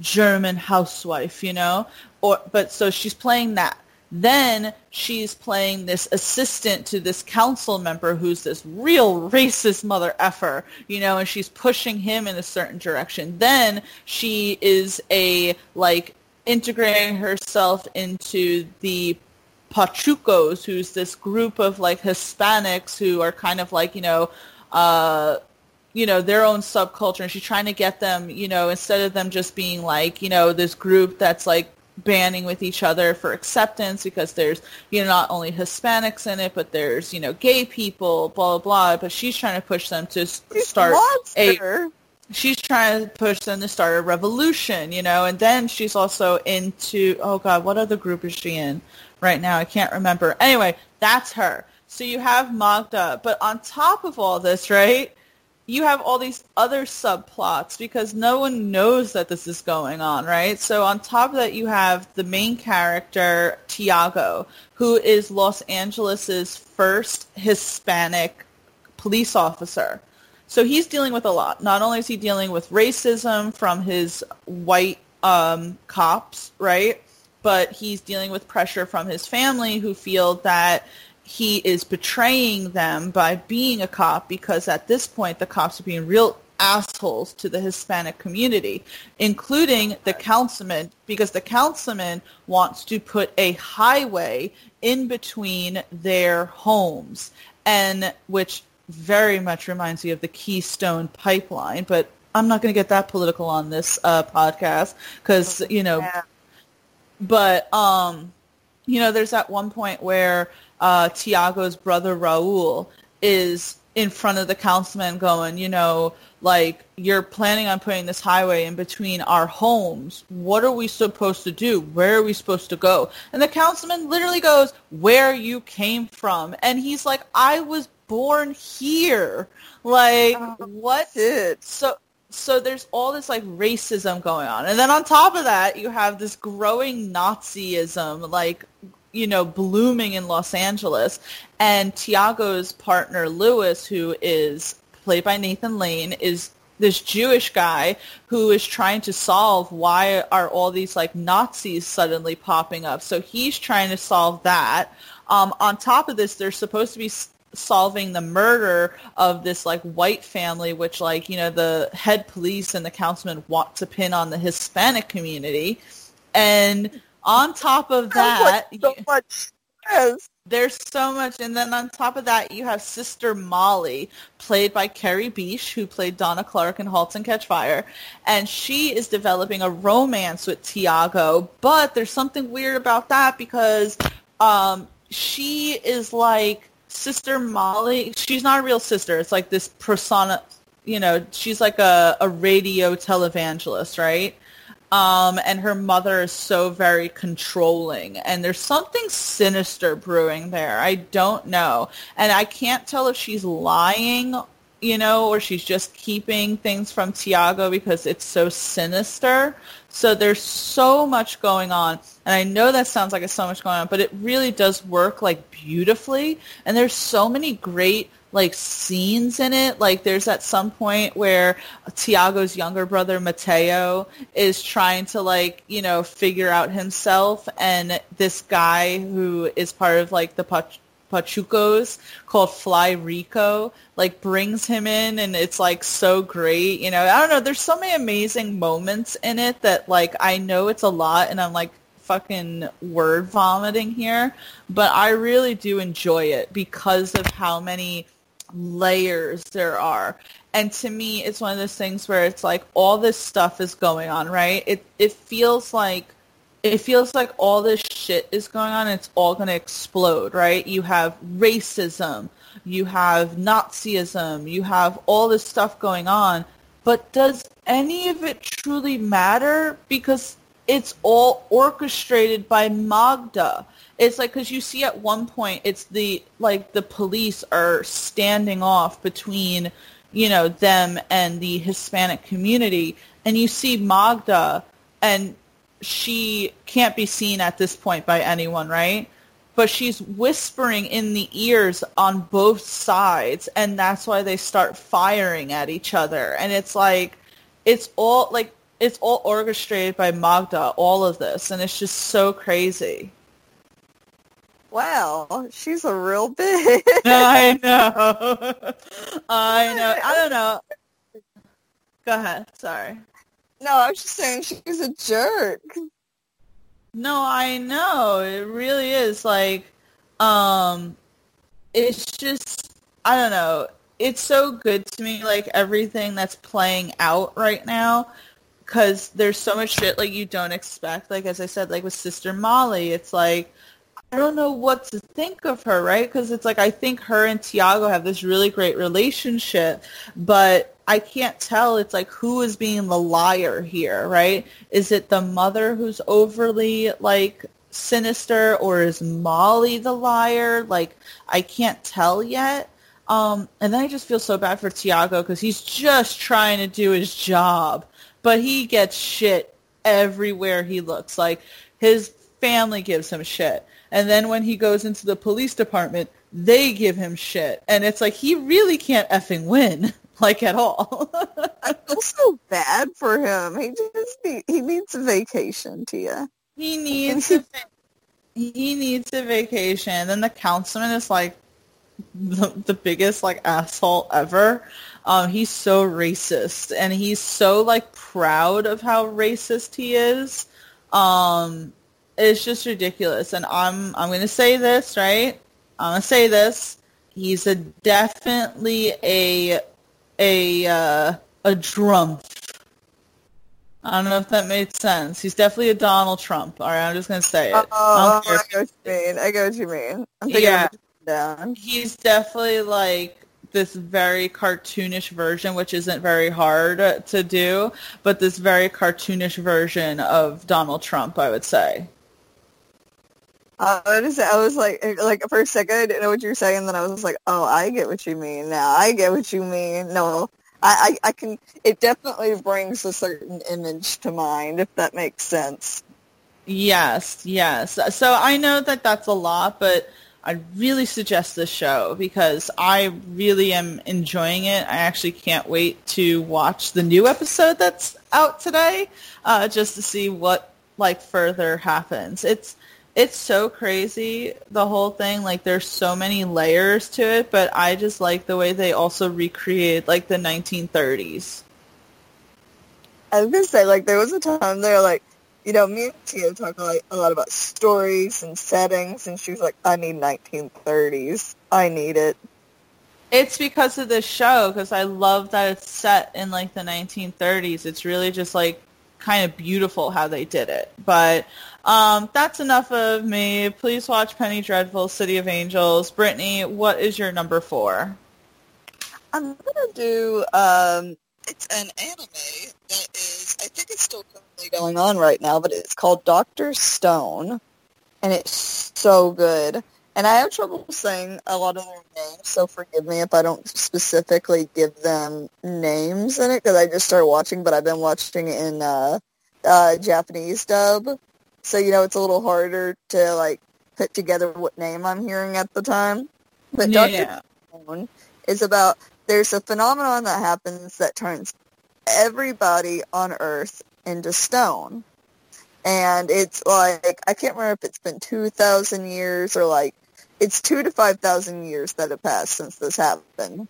But the main character is a very brilliant young man. Like, he's very goofy. Like, he's like the, not goofy, but like he's super intelligent, but super, um, he gives people a lot of hell, but he, well, he ends up uh, that basically with uh, bat urine and guano and like a certain, it ends up making a certain kind of acid, right?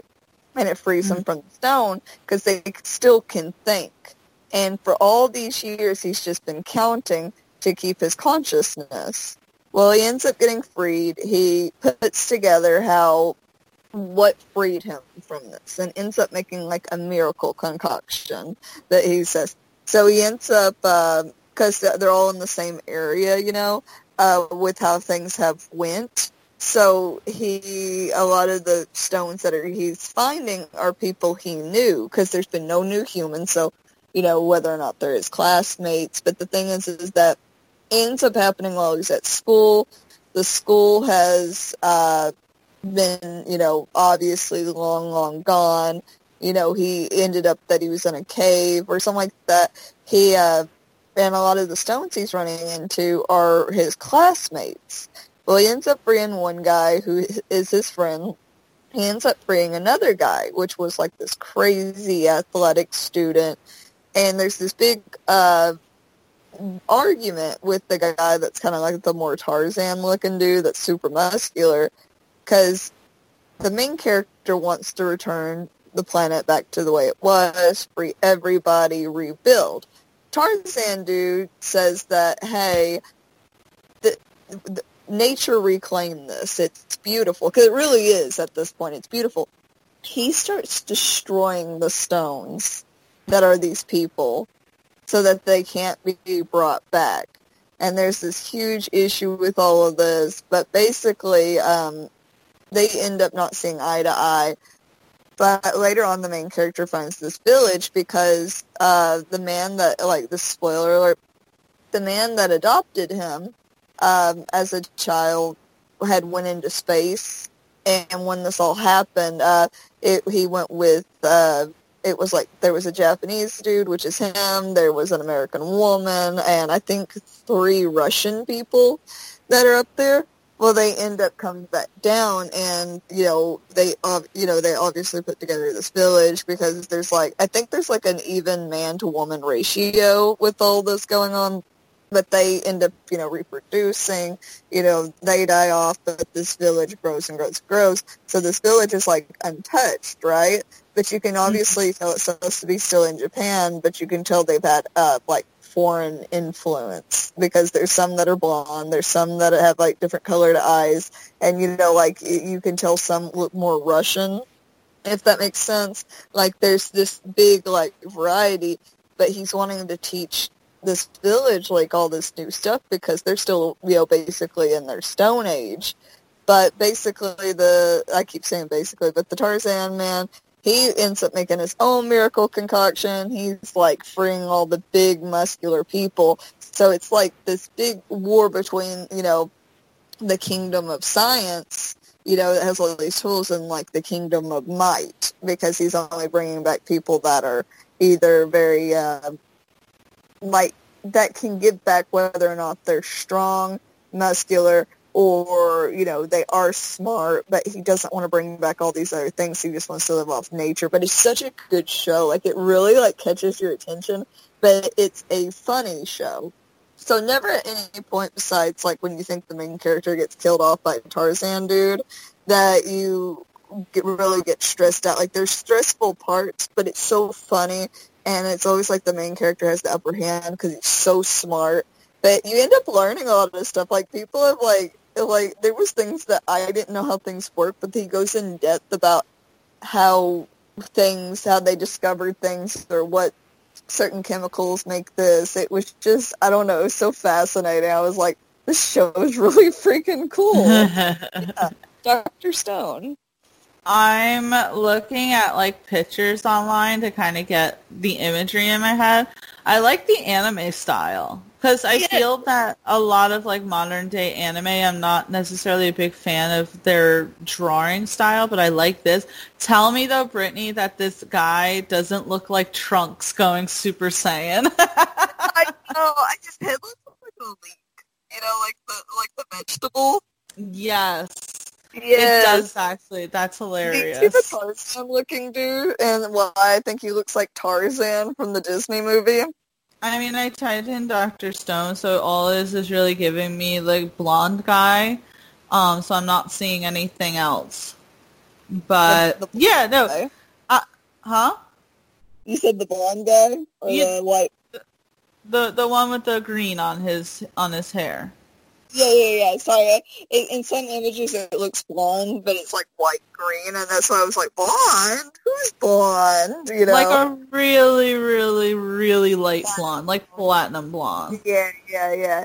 It's just it's so interesting, and like, um, there's one character that's like a double-handed snake. Like he was a theater student, like at the school, and he's always playing both sides but he ends up joining like the good guys but the whole reason is because the guy can make a soda and he wants a soda so bad he can't stand it. He just wants a coke. And so and that's how he wins his loyalty is by making him a coke. That is very funny. No no seriously i it's like I wish that there were more animes that I could get into. I've really kind of strayed away from animes, even though I have nothing against animes. So many animes still are like you know, I have such good memories of, say, like Dragon Ball Z and G Gundam and Cyborg 009, Digimon, like all of that. I just haven't watched anything current, but I've never heard of this, right? Which is good because I feel like all people talk about now are Naruto, Bleach, um, oh God, what's the other one that everyone talks about? Uh, One Piece? Yeah, yeah, you know? Um, so I feel like it's cool to hear about an anime that like I've not heard anyone talk about. It looks good. Do you know where you can find it? Oh, and it's actually on. Oh, I think it's on Crunchyroll. I feel like everything's on Crunchyroll. AJ keeps telling me to to get Crunchyroll, which I mean, every time I hear the freaking um, name of the service, I just get really hungry. I know. Oh my gosh, my like this off topic. Grandpa gave me money for my birthday. I'm sitting here going, "There's sushi in my future." I, am a, I'm a teller, Tia. I just saw my own future. Brittany, by the way, happy belated birthday. I forgot uh, everyone wish wish Brittany a happy belated birthday. She's 26. Yay! God, I'm so old. No, shut You are not shut up. Um, oh God. I was clapping and lady just came to like dive into my lap right now. Um, but yeah, I definitely like those out there who are listening and they're anime fans. I think that the way Brittany described this show, Doctor Stone, makes it really. Um, I don't know. It makes it sound really interesting. Like I would definitely be interested in watching it. Hopefully, next time you're able to come to New York, we can watch uh, some Doctor Stone. Oh, and it goes by so quick. There's been a million times that we'll turn it on to watch it, right? And we'll go, it's over? Because you think about it, like, we've gotten so used to, like, like, you know, with not having, like, doing streaming services, right? You're used to, like, 30 minutes to an hour, no commercials.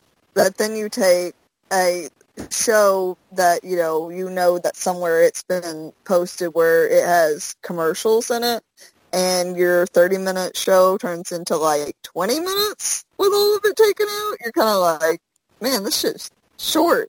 Right? No i love it. Um really quick before we move on i have to mention this because i got really excited. So you remember the movie fury right? Yeah yeah yeah. Um, and that was directed by David Ayer. Um, I wrote this article about how underrated Fury is, like that it's an underrated war film, and David Ayer retweeted it, and I was like, yes. That's wild. Tia has so much like traction with Twitter. I am I'm very well, it's uh to me I feel like Twitter is the one that there does like there's the most interaction. So that's why I try and be so active on it. But yeah, so sorry, I didn't mean to shout that out. But yes, everyone make sure you check out Dr. Stone. I keep wanting to say Dr. Strange, Dr. Stone. Um I will take number 3.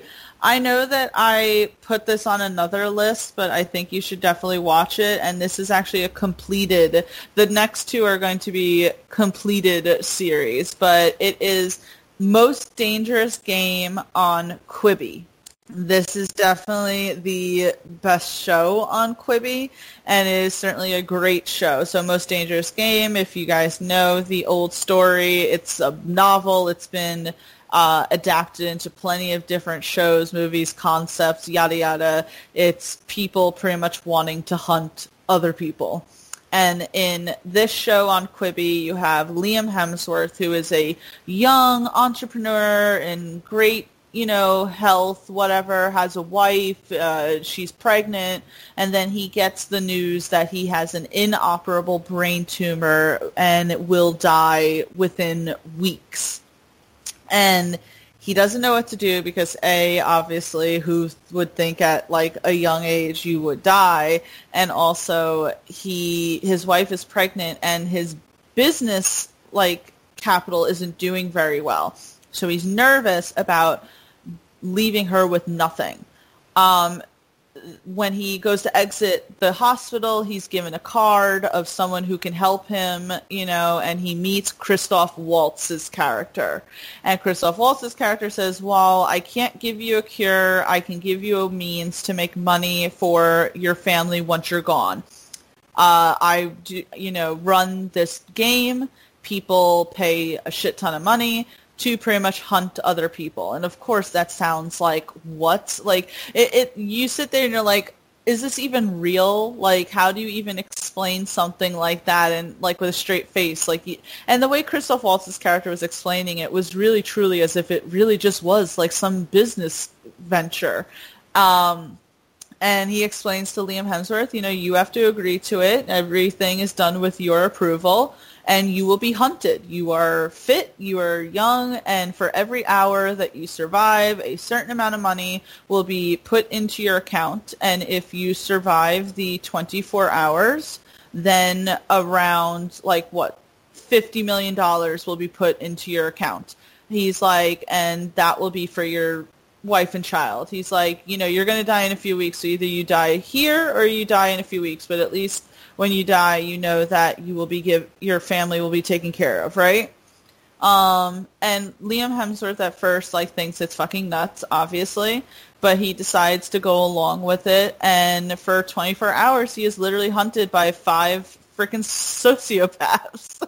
All the while, Christoph Waltz is like pretty much in his ear um, and tracking his movements via phone. Um, and the whole thing is just wild, Brittany. It's so wild because you find out all this other shit as you go on in the series. And even though, like, the thing about Quibi is that the episodes are like no longer than 10 minutes long and in some cases they're only about 8 minutes long and you're like how can you get so much out of only like say 8 minutes per episode there's about 15 episodes so it just feels like a really long movie it's With, really like, good in between. Yeah, yeah, exactly. But since all of them are out now, you could literally just sit like just sit there for like an hour, you know, and you'll be able to watch this story unfold. Liam Hemsworth is really good. Oh, go ahead. Sorry. Oh no, no, I was just gonna wonder, can he fight back? Yeah, no, absolutely. He's not. He's allowed to fight, and he does. You know, he's allowed to fight back. the The only rules is because it takes place in Detroit, right? So the only rules is that he's not allowed to leave Detroit, and I think that the only weapons that aren't allowed are like fucking bombs or something or guns. I think guns aren't allowed because that makes it too easy, you know. So it's like, oh, so the the three rules are you can't tell anyone, especially the cops. The second you tell someone, that's it. You forfeited the money. So you can't tell anyone. You can't leave Detroit, and you can't use guns. But besides that, you can run and you can absolutely fight back. And he does. Like he he fights back because at first he kind of like doesn't really, I think, grasp the seriousness. And it's like, no, people are literally trying to kill you and they will, and they have done this before. I was like wondering, can you kill the people that are hunting you? Spoiler alert, he does. He kills, I think, one of them because Okay. they were trying to kill him. Um, yeah, it's it's actually funny because I don't know. Do you mind? Do you want me to tell you the ending of it? I'm so torn.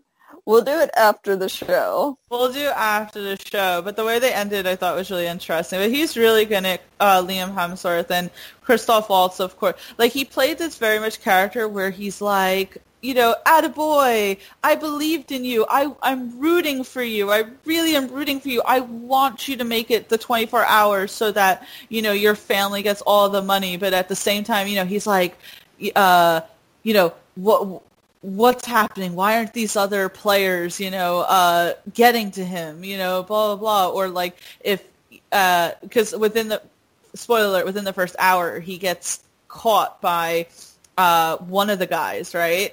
And Christoph Waltz is like, "This is so disappointing. This is this isn't a good game. Our our investors won't be happy with how short this game was." You know, like so he's very much like both. Like it's the game, but also I'm rooting for you, boy. like keep going. you- Are you free after the 24 hours? Yeah, yeah. After 24 hours, it ends. That's it. You are a free man, and you are free to walk away with that money. No uh, strings attached or anything. Like literally, it's like one of those things where you know. Uh, remember in The Dark Knight when the Joker like says to Harvey Dent, he's like, "When I say that your girlfriend's death was nothing personal." I mean it. And it's like that is really how this is, or it's like it's nothing personal. It's just business. It's just business. Sounds terrifying. I'm sorry. Oh, it sounds good though. I do need to watch it, if only for you know Christoph. who. Christoph Waltz. Yeah, he's he's good in it. Um I think you and I were what supposed to do a list of top 10 Christoph Waltz's characters and I was definitely going to put that character on the list. No, no, I think we ended up doing uh, Quentin Tarantino. No, we did something. No, we did Quentin Tarantino instead. Yeah, it was good though. Yeah, but um, I don't know. I just I really suggest it. Uh, and again, it's so short. It's it's an hour, even though it's a show. It's an hour. All the episodes combined, so you can like sit down watch it. It's really great. And Quibi is free right now, so there's literally no need. I'm also directing that towards you, Brittany. Um, but yeah. So personally Make- attacked right now. uh, make sure you check out Most Dangerous Game. Brittany, what is your number one technically, even though it is number two on the list? You're gonna laugh, okay?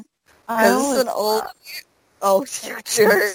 It, it, it's an old but a goodie, but I'm feeling nostalgic. Okay. I'm gonna go with I'm gonna go with Supernatural. Aww. Oh, your interview, your interview with I'm trying to remember his last name. Rich, is it Spate or Sprat? Spite? Like, how do you pronounce Spate. it? Richard Speight. Spate. Okay, I, I was like, I don't want to butcher this, but it was Richard Speight who played Gabriel, who we all love dearly. Um, but Supernatural was so good. Like anybody I've asked that has watched, like I have a friend right now. Uh, he he goes, has anybody ever watched Supernatural? It's so good. Like I feel like it's like a drug. Like there's always like, okay, this is how it goes. It goes, no, I'm I don't need that in my life, right? It goes, no, that's fine. And then you find it on your own and you go, oh my god, this is the best thing since sliced bread. And you become obsessed. You want to go to the conventions. And then you get to the end of it and you're like, I need to drop this bad habit. But it's so good. It's so good. It's just that, like, after how many seasons did they have? Did they have 20? Did they end up having 20? Or did they have 13? No, they had 13. 15. 15. Yeah, they had 15. But, you know, you have Dean and Sam Winchester, a couple of, uh, what would you call them? Because they hunt more than demons. Are they, would you consider them just strictly demon hunters or monster hunters? Oh, I think that at first they qualified themselves as demons, demon hunters, but yeah, it, it became so much more as time went on. I think it's like one of those things with the show. It was like the first few seasons are completely disturbing. Like you're right. I think there was one time we were talking where you're like, I have to watch some of these episodes with like the lights on or like during the daytime because they're so creepy.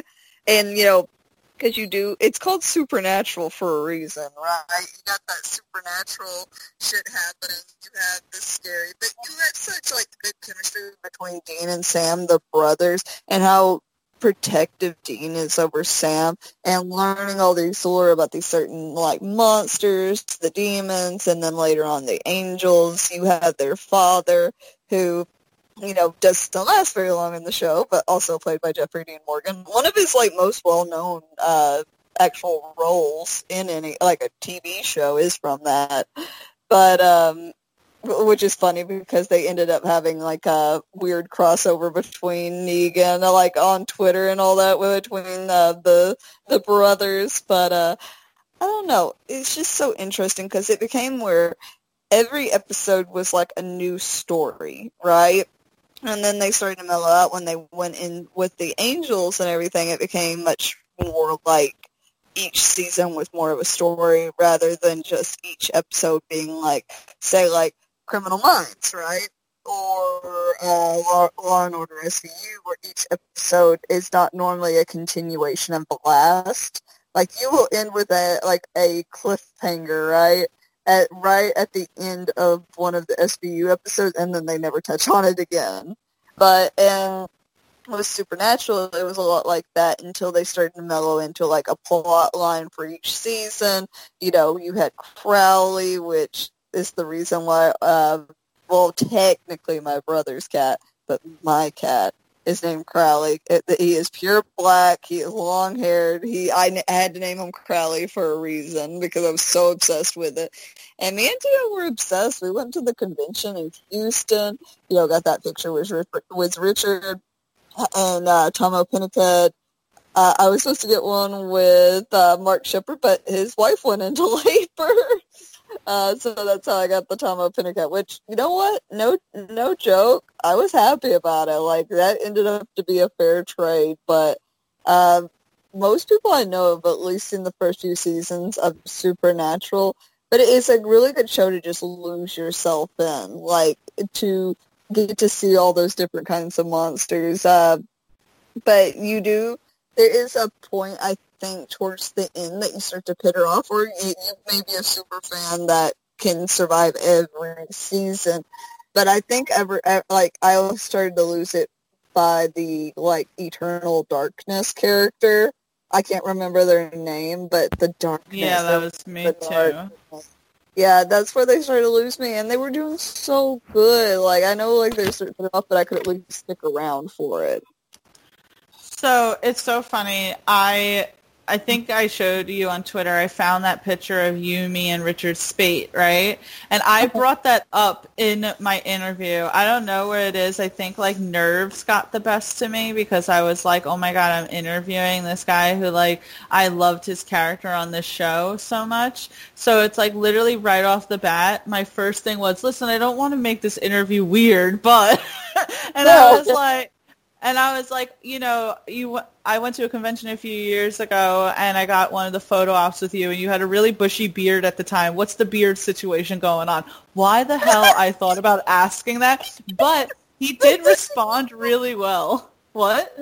Oh, that's so good. That's just so funny. Sorry, I'm just laughing. But what did he say? He was like, yes, yes, someone finally is asking me about my beard. He was like, thank God. He went on this whole thing about how he was going like full man, like beard, like bear Neanderthal type thing, but his wife like was having none of it, so he had to trim it. So now he has a trimmed beard. He was he actually liked it at the end of the uh, interview when we were signing off. He was like, thank you for asking about my beard.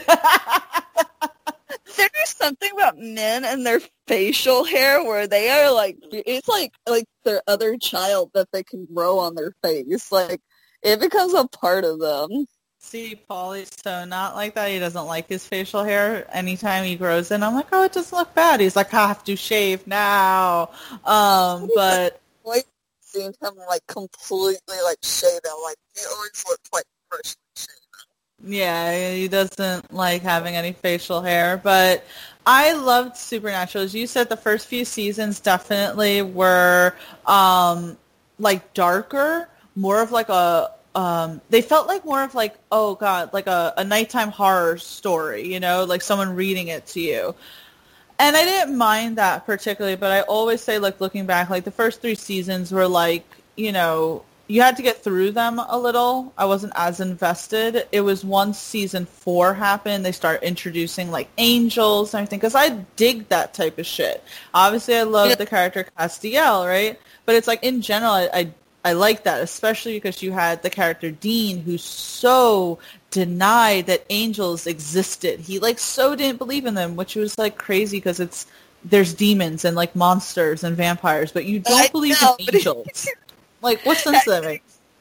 I think it was like after you've seen such bad shit, you have to go, okay, there's no good existence out there. It's just bad shit, Tia. And that was his thing, right? That's what was his argument about it was, you know, we've seen all this bad, like where the hell is God in all of this? But I liked how season four set up this whole ongoing battle between, like the angels are not who you thought they were, right? Um, and then you have Crowley, who they sometimes have to work with, who's literally at some points becomes the demon, you know, the leader of hell. And then you have Lucifer, played by Mark Pellegrino, which was so effing good, like so effing good. Um, like that was all great. And um, what you calls it?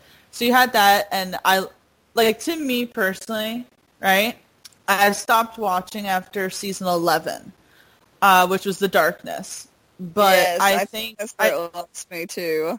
I think to me what kind of made me at first start not being as enthusiastic about Supernatural is the fact that it's okay. I don't mean to go on a rant, right? But in The Walking Dead, right? Remember season four? The entire season was them going to Terminus and then the terminus people was like one episode. And it's like wait we spent a whole season going to terminus and then you have these cannibalistic people for one episode and that's it? And it's like i felt the same way with freaking um, uh, supernatural where it was like all this promo of demon dean. And and jensen ackles played demon dean so well and it only lasted three episodes. And I was like, I can't, I can't. Oh no, that, I know. So that frustrated me, but I will still. All right, let's see if you can remember Brittany. Um, to me, my favorite seasons were seasons eight and nine because season eight had Benny, and season nine and season nine had Gadreel. Um, so what were your, if you can remember, uh, what do you think your favorite seasons were? Definitely. I had such an obsession with Benny back in the day, like, and when they killed him off, like, we'll send him back to purgatory. And his whole promise about bringing him back, right? Oh, Yeah. Did you forget to bring back your best buddy, Benny? Who, like, you even had, like, a hallucination over, like, at some point? Like, this deep, meaningful relationship because y'all were stuck in purgatory for, like, a long-ass time together, and y'all took care of one another. But you can't come and bring him back. I call bullshit. Um, I call malarkey. It. And the Trill Star was so good. Oh, I know. I loved loved Benny so much. Um, yeah, that that was sad. That whole thing, um, him having to like, oh god, that like scene between him and Dean, like the acceptance that you know that's how he's gonna have to get to purgatory to uh, retrieve his brother Sam. And you know, Sam never liked Benny because he's like, we spent our whole lives hunting vampires and now you're friends with a vampire and it's like just let it be okay? Just let it be. To be fair, Benny was like eating off of blood packs. Like he was he well was behaved. trying.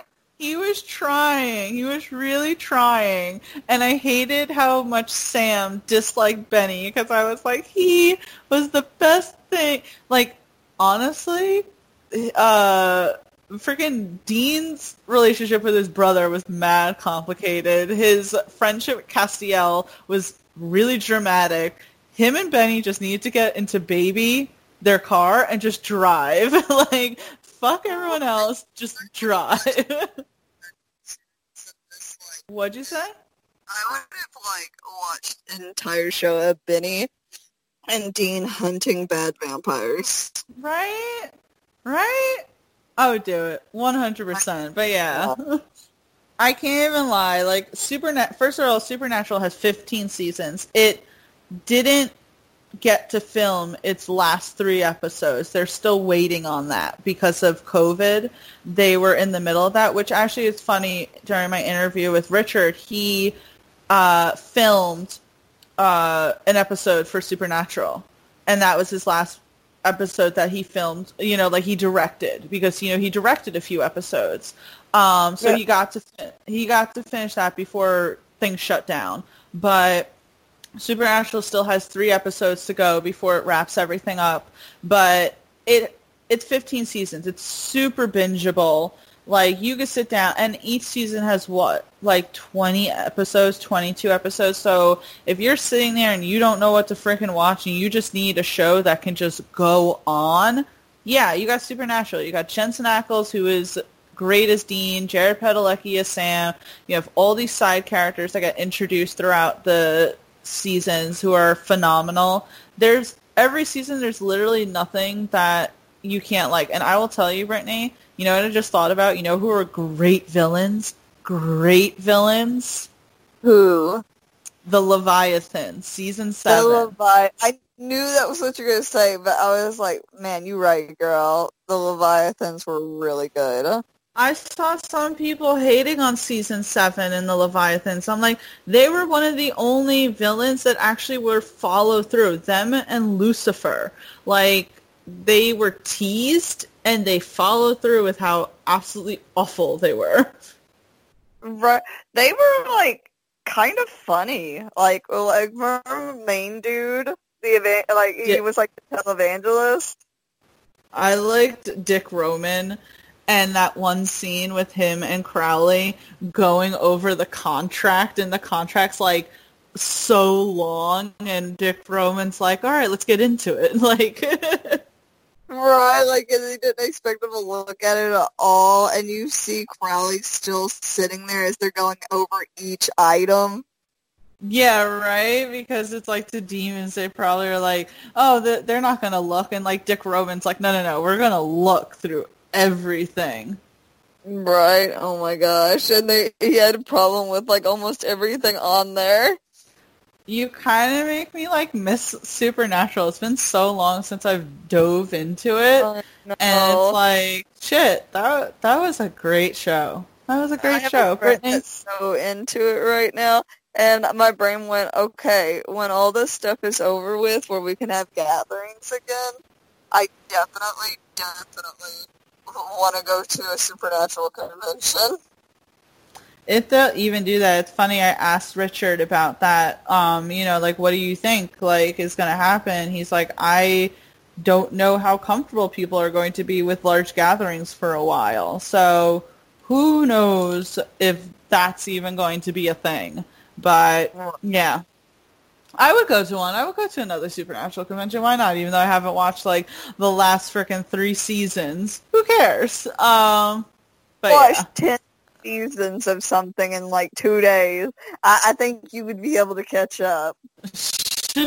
but, but yeah, uh, great pick with Supernatural. You definitely need to be watching it if you've never watched it before. And it's current. It's technically ongoing. Um, so, Brittany, we are down to the number one. We have had a awesome list so far. I just have to relive it with you. And it's going to be Prison Break for number 10. Number 9 is Love Life. Number 8 is American Gods. Number 7 is I Know This Is True. Or I Know This Much Is True, sorry. Uh, number 6 is Walking Dead. Number 5 is Penny Dreadful, City of Angels. Number 4 is Doctor Stone. Number 3 is Most Dangerous Game. Number 2 is Supernatural. And number 1 is a show that just wrapped up and is absolutely phenomenal. And it is called Defending Jacob. Um, Defending I was Jacob That one was going to be on here. You have to watch Defending Jacob. It's on Apple TV Plus. Um, it is so good. So it's an eight episode miniseries based on the book of the same name, and it stars uh, Chris Evans, Michelle Dockery, and Jaeden Martell. And Pablo Schreiber is in it, but we'll get to that in a second.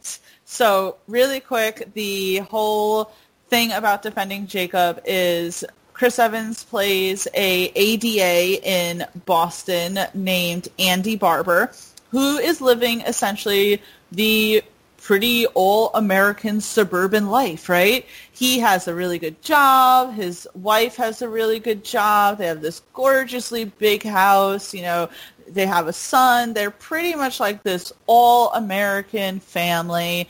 Um, and, you know, they're planning on going to Mexico for Christmas, right? That's how it starts. When suddenly the body of a high schooler pops up. And at first, it's like Andy is on the case and he's like, oh, you know, Jacob to his son, wasn't that your classmate? That's so sad, blah, blah, blah. And then suddenly there's evidence that points to Jacob being the killer. Andy, the ADA who's in charge of the case of finding the killer, it like finding out that your what 13 year old son is potentially the killer is crazy. So Andy gets kicked off the case, obviously. So pretty much the whole show is like defending Jacob. Andy trying to find ways to keep his son out of jail to prove his innocence that he so believes, right? And throughout the season, it's like his wife, Lori, keeps doubting. Like you could see, like they are reacting to the situation in two totally different ways. Whereas Andy is like his he's like vigorous in wanting to you know prove Jacob's innocence and Lori is almost like how could I not see the signs you know like she's almost like like once in denial and once like already fully accepted. yeah Lori's like regressing into and she's like thinking back on all like these things that like showed that her son had some sort of violent tendencies, right? And on top of all this, you find out Andy has been hiding a secret to Lori during their whole like 17 year relationship, which Oh, is that which is that Andy Andy's father, played by J.K. Simmons, is a violent criminal and rapist who's serving a lifetime imprisonment sentence. Um, so Oh, that get, yeah, right. So that gets found out. So the press and you know the ADA are like trying to say that there's a murder gene, you know, and like oh my god, Lori is like, I swear everything like makes sense to her. She's like. You know, Angie, you never had friends. You, you're so like, you know, you don't, you never had friends. You're always so withdrawn, you know, and our child, like it makes sense, the Barber family line, you know, and like, and I will say that they did try and play that a few times, like Andy being a little like angry and aggressive, but it's like he was the most normal one in that whole family. Um, Nice.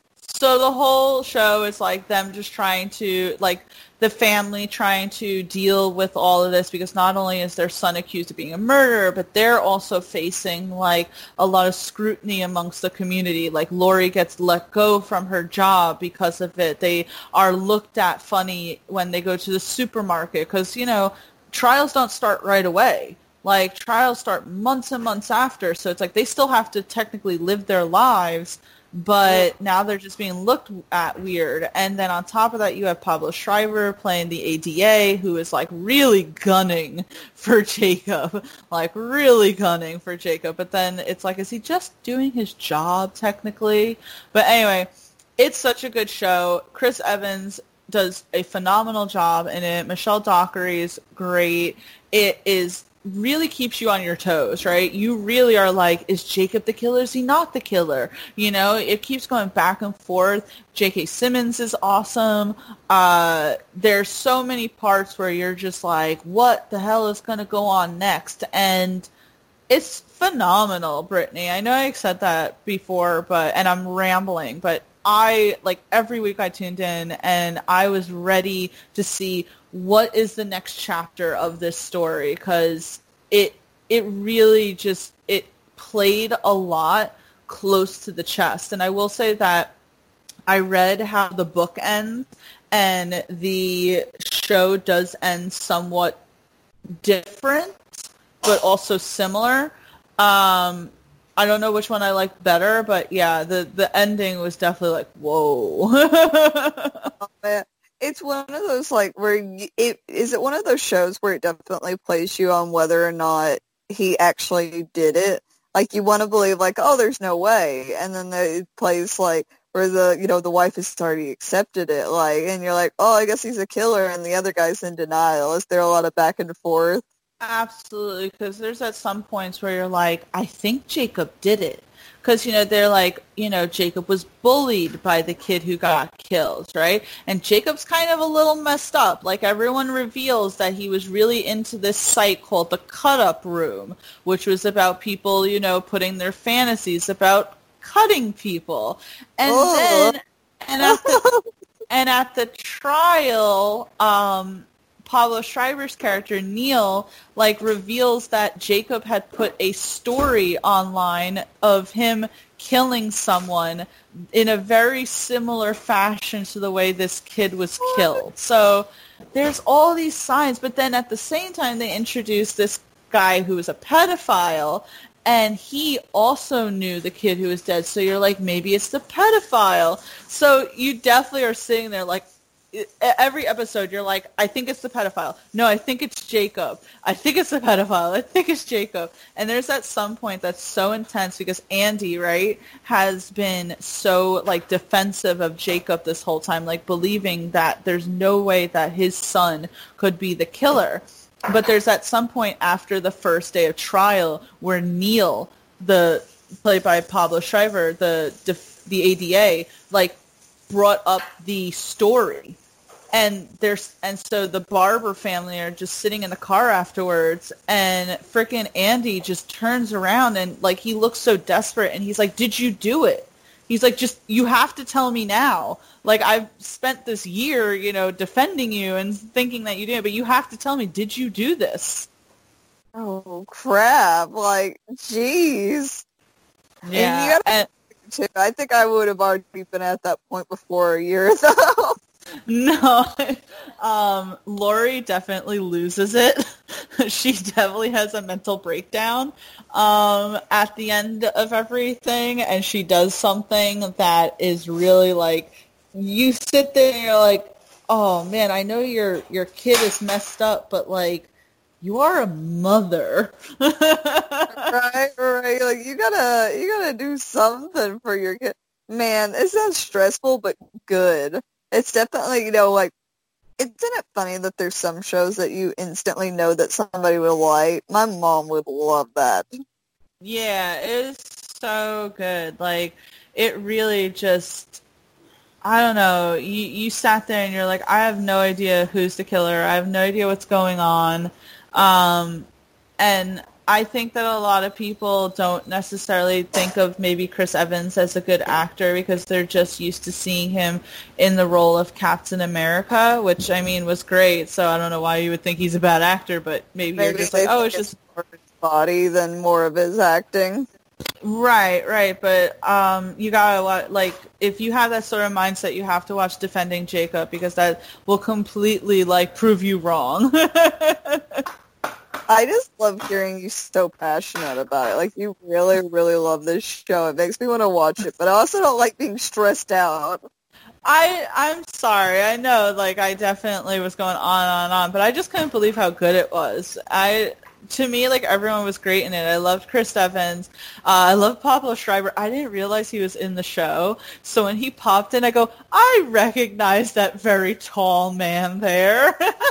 like you were probably like, well, hello again, sir. well, because what, like Chris Evans is, I think, like six foot, six foot one, and Pablo Schreiber's like six foot five. So next to Pablo, Chris looks like super short. oh, You're like, oh wait, no, he's tall, but um, you know who also is in it? It's funny. Remember in season two of American Gods, the woman who plays the Hindu goddess of war? Yes, yes. She's in it. She plays uh, Andy and Chris, uh, Andy and Neil's boss. What's up with all these? Like, they must all know each other. They're like, hey, hey like hey Rick, hey Andy, yeah, oh, another right? I love it. I love it. But yeah, defending Jacob is great. I know that the ending, you know, the ending definitely left a lot for interpretation. Um, but I I liked it, and I'm okay with filling in blanks, if you know what I mean. Um, yeah. But yeah, I think they all deserve awards, and if the Emmys come and none of them get nominated, I'd be really effing pissed. But yeah, defending Jacob. Anyway, uh, I know that I very passionately uh, word vomited all of that. Brittany, did you have anything to add about hearing about defending Jacob or anything? It definitely sounds really good. It sounds like a wild ride. I also almost started laughing in the middle of it though because um, you know when cats do that little sniffy thing and they like gape yeah. their mouth real like wide and they just stare at you. Toby was doing that right as you were saying something like really intense, and I was like, "Gosh darn it, Toby! Don't make me laugh right in the middle of this. Don't make, know, me laugh." You know that's because he's trying to smell you. I know, but I smell nasty, boy. That's maybe that's what maybe that's what he's smelling. no, but the show does sound great, though. I definitely get why you're so passionate about it because I've heard you go on about this show for a long time. Well, I mean, it was like eight weeks because they did it by week, so I don't know. It was really good. Like, watch it. Get the free trial of Apple TV Plus and watch it, like I did. I got you. I got you.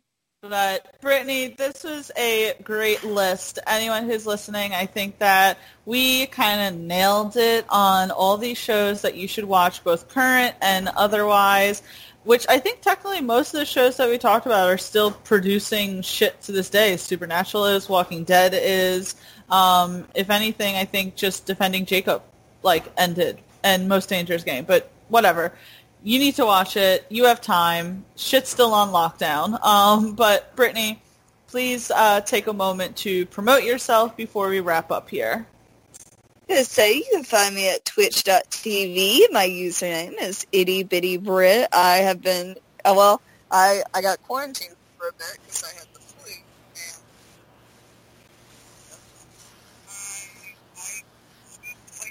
Brittany, we can't hear you. You're you, something wrong with your phone here. I think the Wi-Fi's being weird. okay, Yeah, now I but can hear you. Can you hear me now? Okay. Yeah. Um, I was gonna say, um, yeah, while being quarantined, when I had the flu and everything, I was streaming every day because I was like, man, it's so much fun, and I do get to have so much fun with my viewers, even though they pick on me incessantly. But it's the it's the good like brotherly sisterly love kind of thing going on. But we hit a thousand followers. I was very pumped about that. Uh, that means I have to do Twitch sings today, which is a karaoke. So uh, it's basically Twitch's version of karaoke. So I am definitely going to have some drinks before I do that because I'm a little nervous. But I definitely uh, I I love Twitch. I love getting to just hang out with everybody and play games while doing it. It's definitely for like the lonely types out there that don't like to leave the house, especially now. It's a great time for it. And you can find me at Twitter under itty bitty Brit zero, which is normally if I have any schedule changes, schedule updates, uh, pictures, anything, it's all going to be there. So yeah. Please, everyone, make sure that you check that out. I'm going to tune into that today. Oh, Um, I need, I need to witness that. Um, but make sure you check Brittany out.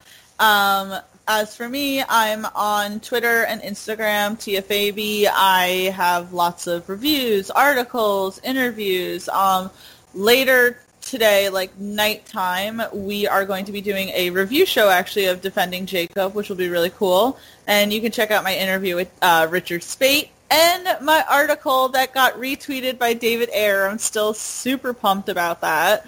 Um, so make sure you check that out. And of course, you can check out Geek Vibes Nation at geekvibesnation.com. We are on Twitter, Instagram, Facebook, YouTube, Vero, and anything and everything in between. So thank you for listening to our top 10, and I hope everyone has a great rest of their day. See you guys. have a great time.